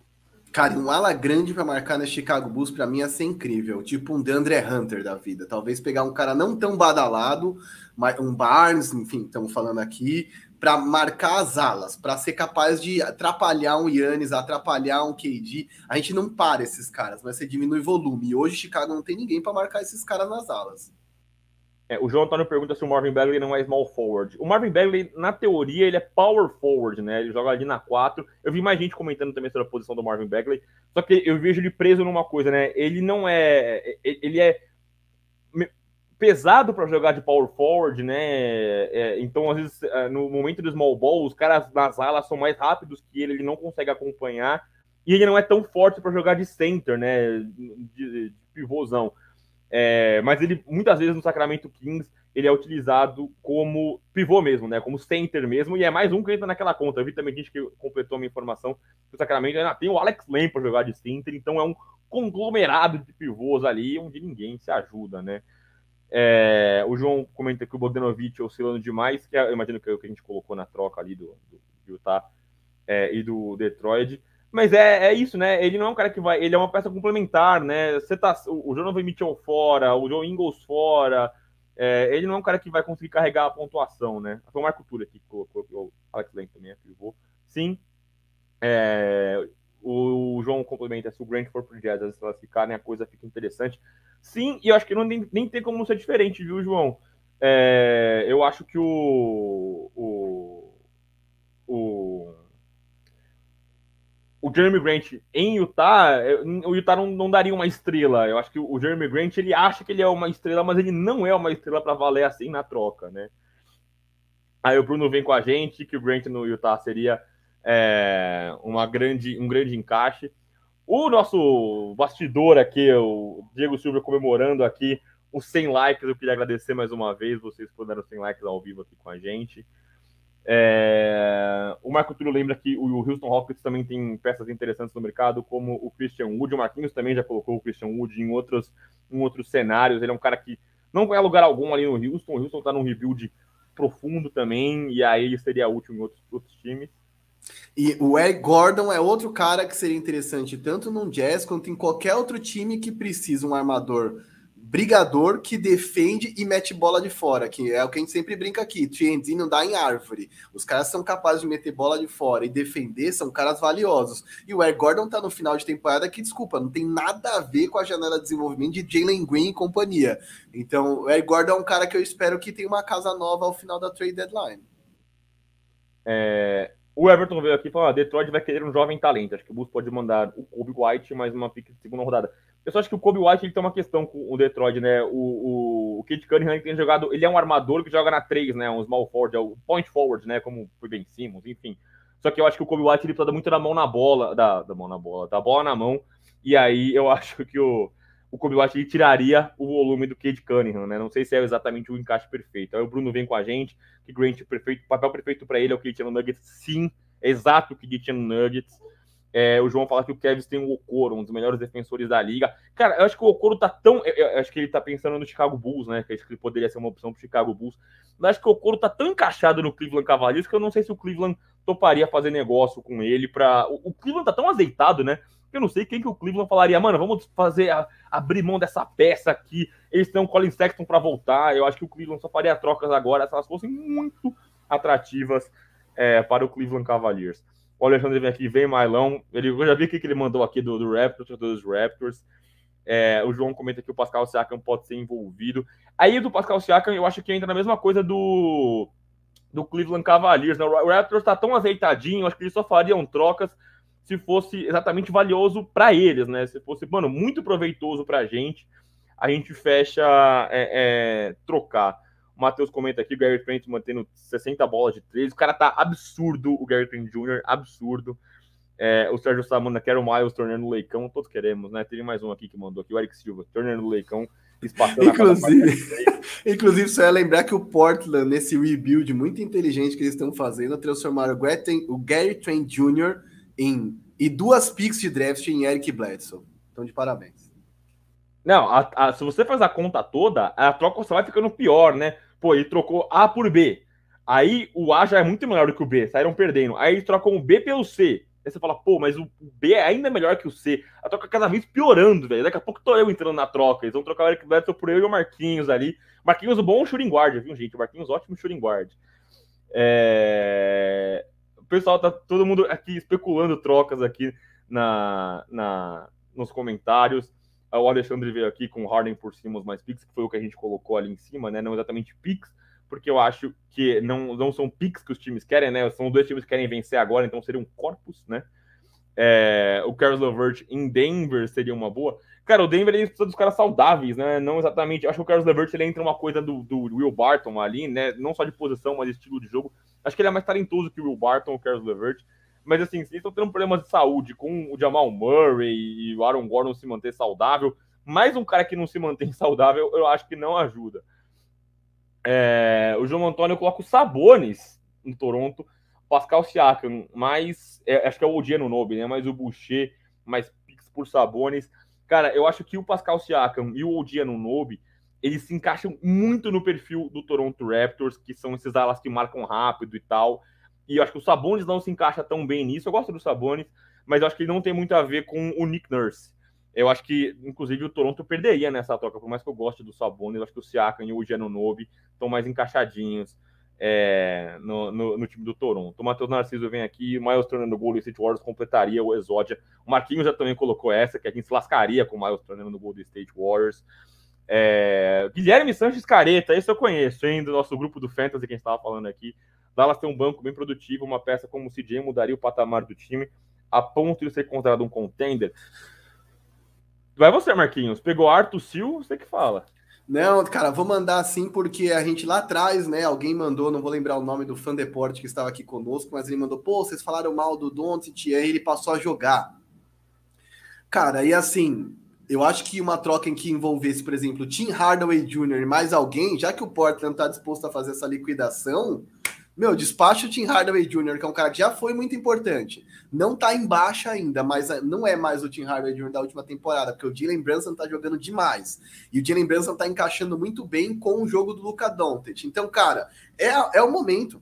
Manda o Tim Hardaway embora, traz o CJ McCollum e briga pelo Oeste, cara. Isso eu acho que tem que chegar. Não sei se esse time do Dallas teria força, punch para brigar pelo título, mas imagina um Dallas com Jalen Brunson jogando tá jogando, Luca Doncic jogando tá jogando, CJ McCollum, uh, Christopher Porzingis, que vinha fazer uma boa temporada, e aí de repente a gente pode ver um, um Jason Kidd, meu Deus do céu, Jason Kidd sonhando com uma vaga na final de conferência, que eu acho que não chega, mas um segundo round de playoff esse ano para o Dallas seria incrível.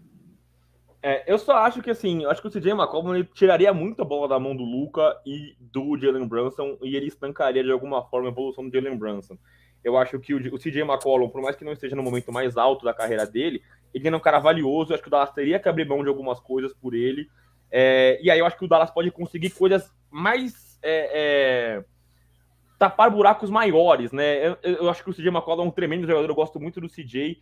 E aí eu não acho que caras, alas que a gente colocou aqui, como o Harrison Barnes, o Jeremy Grant, o que o CJ seja pior que isso, o CJ é melhor que ele, mas eu acho que talvez ele ocuparia espaços, né? Eu acho que talentos que se sobrepõem às vezes dificultam encaixes, né? Eu acho que ele é, é, ele sufocaria essa evolução do Jalen Brunson e o Luca, obviamente, não, não vai ter, deixar de ter o volume que ele tem.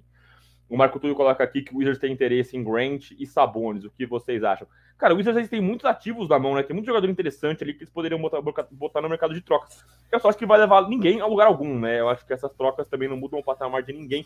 Talvez o Sabonis. Mas o Wizards a gente falou no podcast passado, né? É outro climão, né? O Bradley Bill discutiu ali com. com não é que discutiu, mas ele não tá se entendendo com o Spencer Dinwiddie. E aí eu não sei se o problema é o Jim Weed ou se é o Bradley Bill. Aliás, desculpa, não falei no último podcast. Eu falei no podcast do NBA das Minas. Essa semana tem edição no podcast do NBA das Minas. Eu e o Marquinhos com a Drica Evarini. Muita desavença, troca de ofensas. Vocês não, não, não acompanharam. Acabou isso daqui, você pula lá. Mas é, é, eu acho que talvez o Sabonis, o Grant. Cara, cara, talvez o Grant conseguisse o que ele queria, o que ele quer, né? Que seria um cara que dominasse mais a bola. Mas eu acho que existem cenários melhores. Você quer completar, Marquinhos? Só o que eu ia dizer é que o Bill tá numa briga imensa, porque ele pode. O Wizards pode oferecer a ele uma extensão de contrato que é 60 milhões de dólares mais alta que qualquer outra franquia pode oferecer, caso ele queira sair. Uh, ele quer essa grana, não tem a menor dúvida de que ele quer essa grana, mas ele tá pressionando o Wizards para tornar o time competitivo. É daí que começa a borbulhar nomes como Grant e Sabonis. Sabonis é legal. precisa entender quem vai para lá para que o Sabonis venha. E de verdade, Bill e Sabonis vão para onde? Então, eu acho que, enfim, é o início de alguma coisa, mas o Bill não é tão novo assim.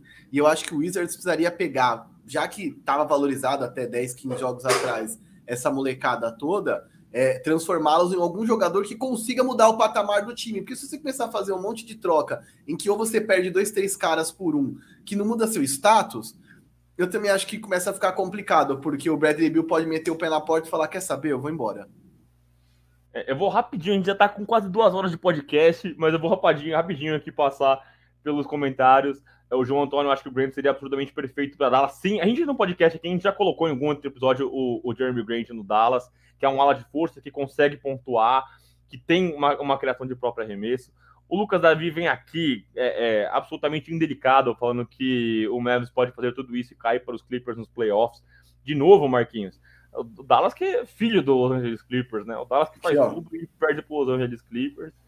O Caio Andrade, mas o CJ Brunson, não fica é meio redundante. É, é, o que eu acho. Acho que são caras que ocupam a mesma. Não é posição, mas a mesma função, né? Muitos ball handlers. É, o Bruno Copa aqui só teria um problema grande de tamanho para fechar o jogo, mas eu entendo totalmente o Marquinhos. Que eu acho que essa troca também, né? O CJ, o Brunson e o Luca. E assim, são dois caras baixos que não conseguem defender. O Luca, que não defende absolutamente nada porque não quer. E aí fica difícil você encaixar todos para fechar um jogo. Pode falar. Não, só ia falar que eu acho que nessa troca também dá pra você mandar um Brunson, de repente. É, eu acho que às vezes é muito importante você entender os caras que estão em alta e trocar em alta. Aquilo que eu disse lá sobre o Knicks e trocar o Julius Randle em alta, o, Julius, o, o Brunson tá voando agora, mas o Brunson tem teto para ser um All-Star da NBA? Talvez ele não tenha. Mas se você troca agora com essa perspectiva de que ele tá jogando muito, às vezes você consegue algo em troca e daqui a pouco, duas, três temporadas, ninguém mais lembra do Jalen Brunson. Então, às vezes também, enfim, dá para coordenar uma troca que mande o Brunson embora. Se vocês acham que talvez fique melhor Luca e uh, CJ McCollum, o Tim Hardaway Jr. pode entrar numa troca secundária por um cara para reforçar a ala. Eu acho que é só de entender que o CJ McCollum tá no mercado e que o Dallas talvez gostasse de meter o louco por ele. É, o Bruno, inclusive, gostou aqui, lançou a braba Marquinhos. É, o João Antônio aqui, ah, um cara que foi muito especulado, agora não está sendo mais especulado, é o Porzingis. Ele fica ou não? Cara, o Porzingis, acho que tem muita gente olha com, com desconfiança, né? Ele vem muito bem esse ano, inclusive, o Christopher Porzingis. Ele melhorou muito é, sob o comando do Jason Kidd e tem se mantido saudável, mas eu acho que os outros times olham muito, com muitas confianças pro Porzingis, e aí tem todos os problemas extra-quadra, enfim. Eu acho que ele não é um cara apelativo no mercado de trocas por conta disso. Aí o nosso embaixador do Raptors aqui, o Alexandre Rusante, fala que a gente não vai trocar o OG. O Caio também fala que o OG não sai dos Raptors. É, o Isaelson Regis aqui, ele pergunta, ele pergunta não, ele sugere que o Kevs vai usar o contrato aspirante do Rubio, que para times em rebuild vale muito para abrir cap. Eu só eu não sei se tem, eu não sei se, se existe isso, eu posso estar enganado, vocês me corrijam, mas eu acho que não sei se existe alguma coisa com troca de jogadores lesionados, né? O Rubio arrebentou o joelho e não volta é. nessa temporada. Na verdade, não é nem um lance de trocá-lo, é que eles têm lá uma trade exception, eles conseguem abrir um buraco, um, um espaço de 9 milhões de dólares no cap, porque o Ruby não vai voltar. Então, na verdade, eles vão usar isso para ter 9 milhões para negociar. Não é nem que eles vão trocar o Rubio, mas só de admitir que ele não vai voltar nessa temporada, eles ganham 9 milhões no, no cap, que é uma graninha boa, né? É, eu vi mais gente aqui sugerindo o PJ Washington no Bulls, que aí eu acho que entra na mesma coisa do, do, do Julius Randle, né? Ele não é o mesmo negócio, mas ele é um cara que não vai suprir os problemas do Bulls, né? O PJ Washington não é um tremendo defensor, o PJ Washington do Charlotte Hornets, é, então não vai tapar é, os buracos do, do Chicago Bulls. Marquinhos, você quer fechar a régua na nossa última pauta para a gente falar rapidíssimo antes de ir embora? É isso? Só uma pincelada, uma rapidinha, uma curtinha, duas horas de podcast, mano. Muito obrigado. A gente está aqui duas horas todo mundo, com a gente 70 pessoas acompanhando a gente, mais de 110 likes. Pô, muito obrigado mesmo, pessoal que curtiu com a gente. É, mais uma vez, se inscreve no canal, aciona o sininho, é, participa com a gente sempre aqui dos nossos, dos nossos dos conteúdos do área restritiva, né? O Diego Silva com o Silva disse que você que curte quadrinhos, comics, mundo geek, pô, demais. Eu e o Marquinhos aqui toda semana no Big Two Pod é, tanto no YouTube quanto no Spotify, no seu tocador de podcast favorito, sempre conosco. Vamos lá, rapidinho, que a gente falou pra caramba hoje. É, All-Star Game.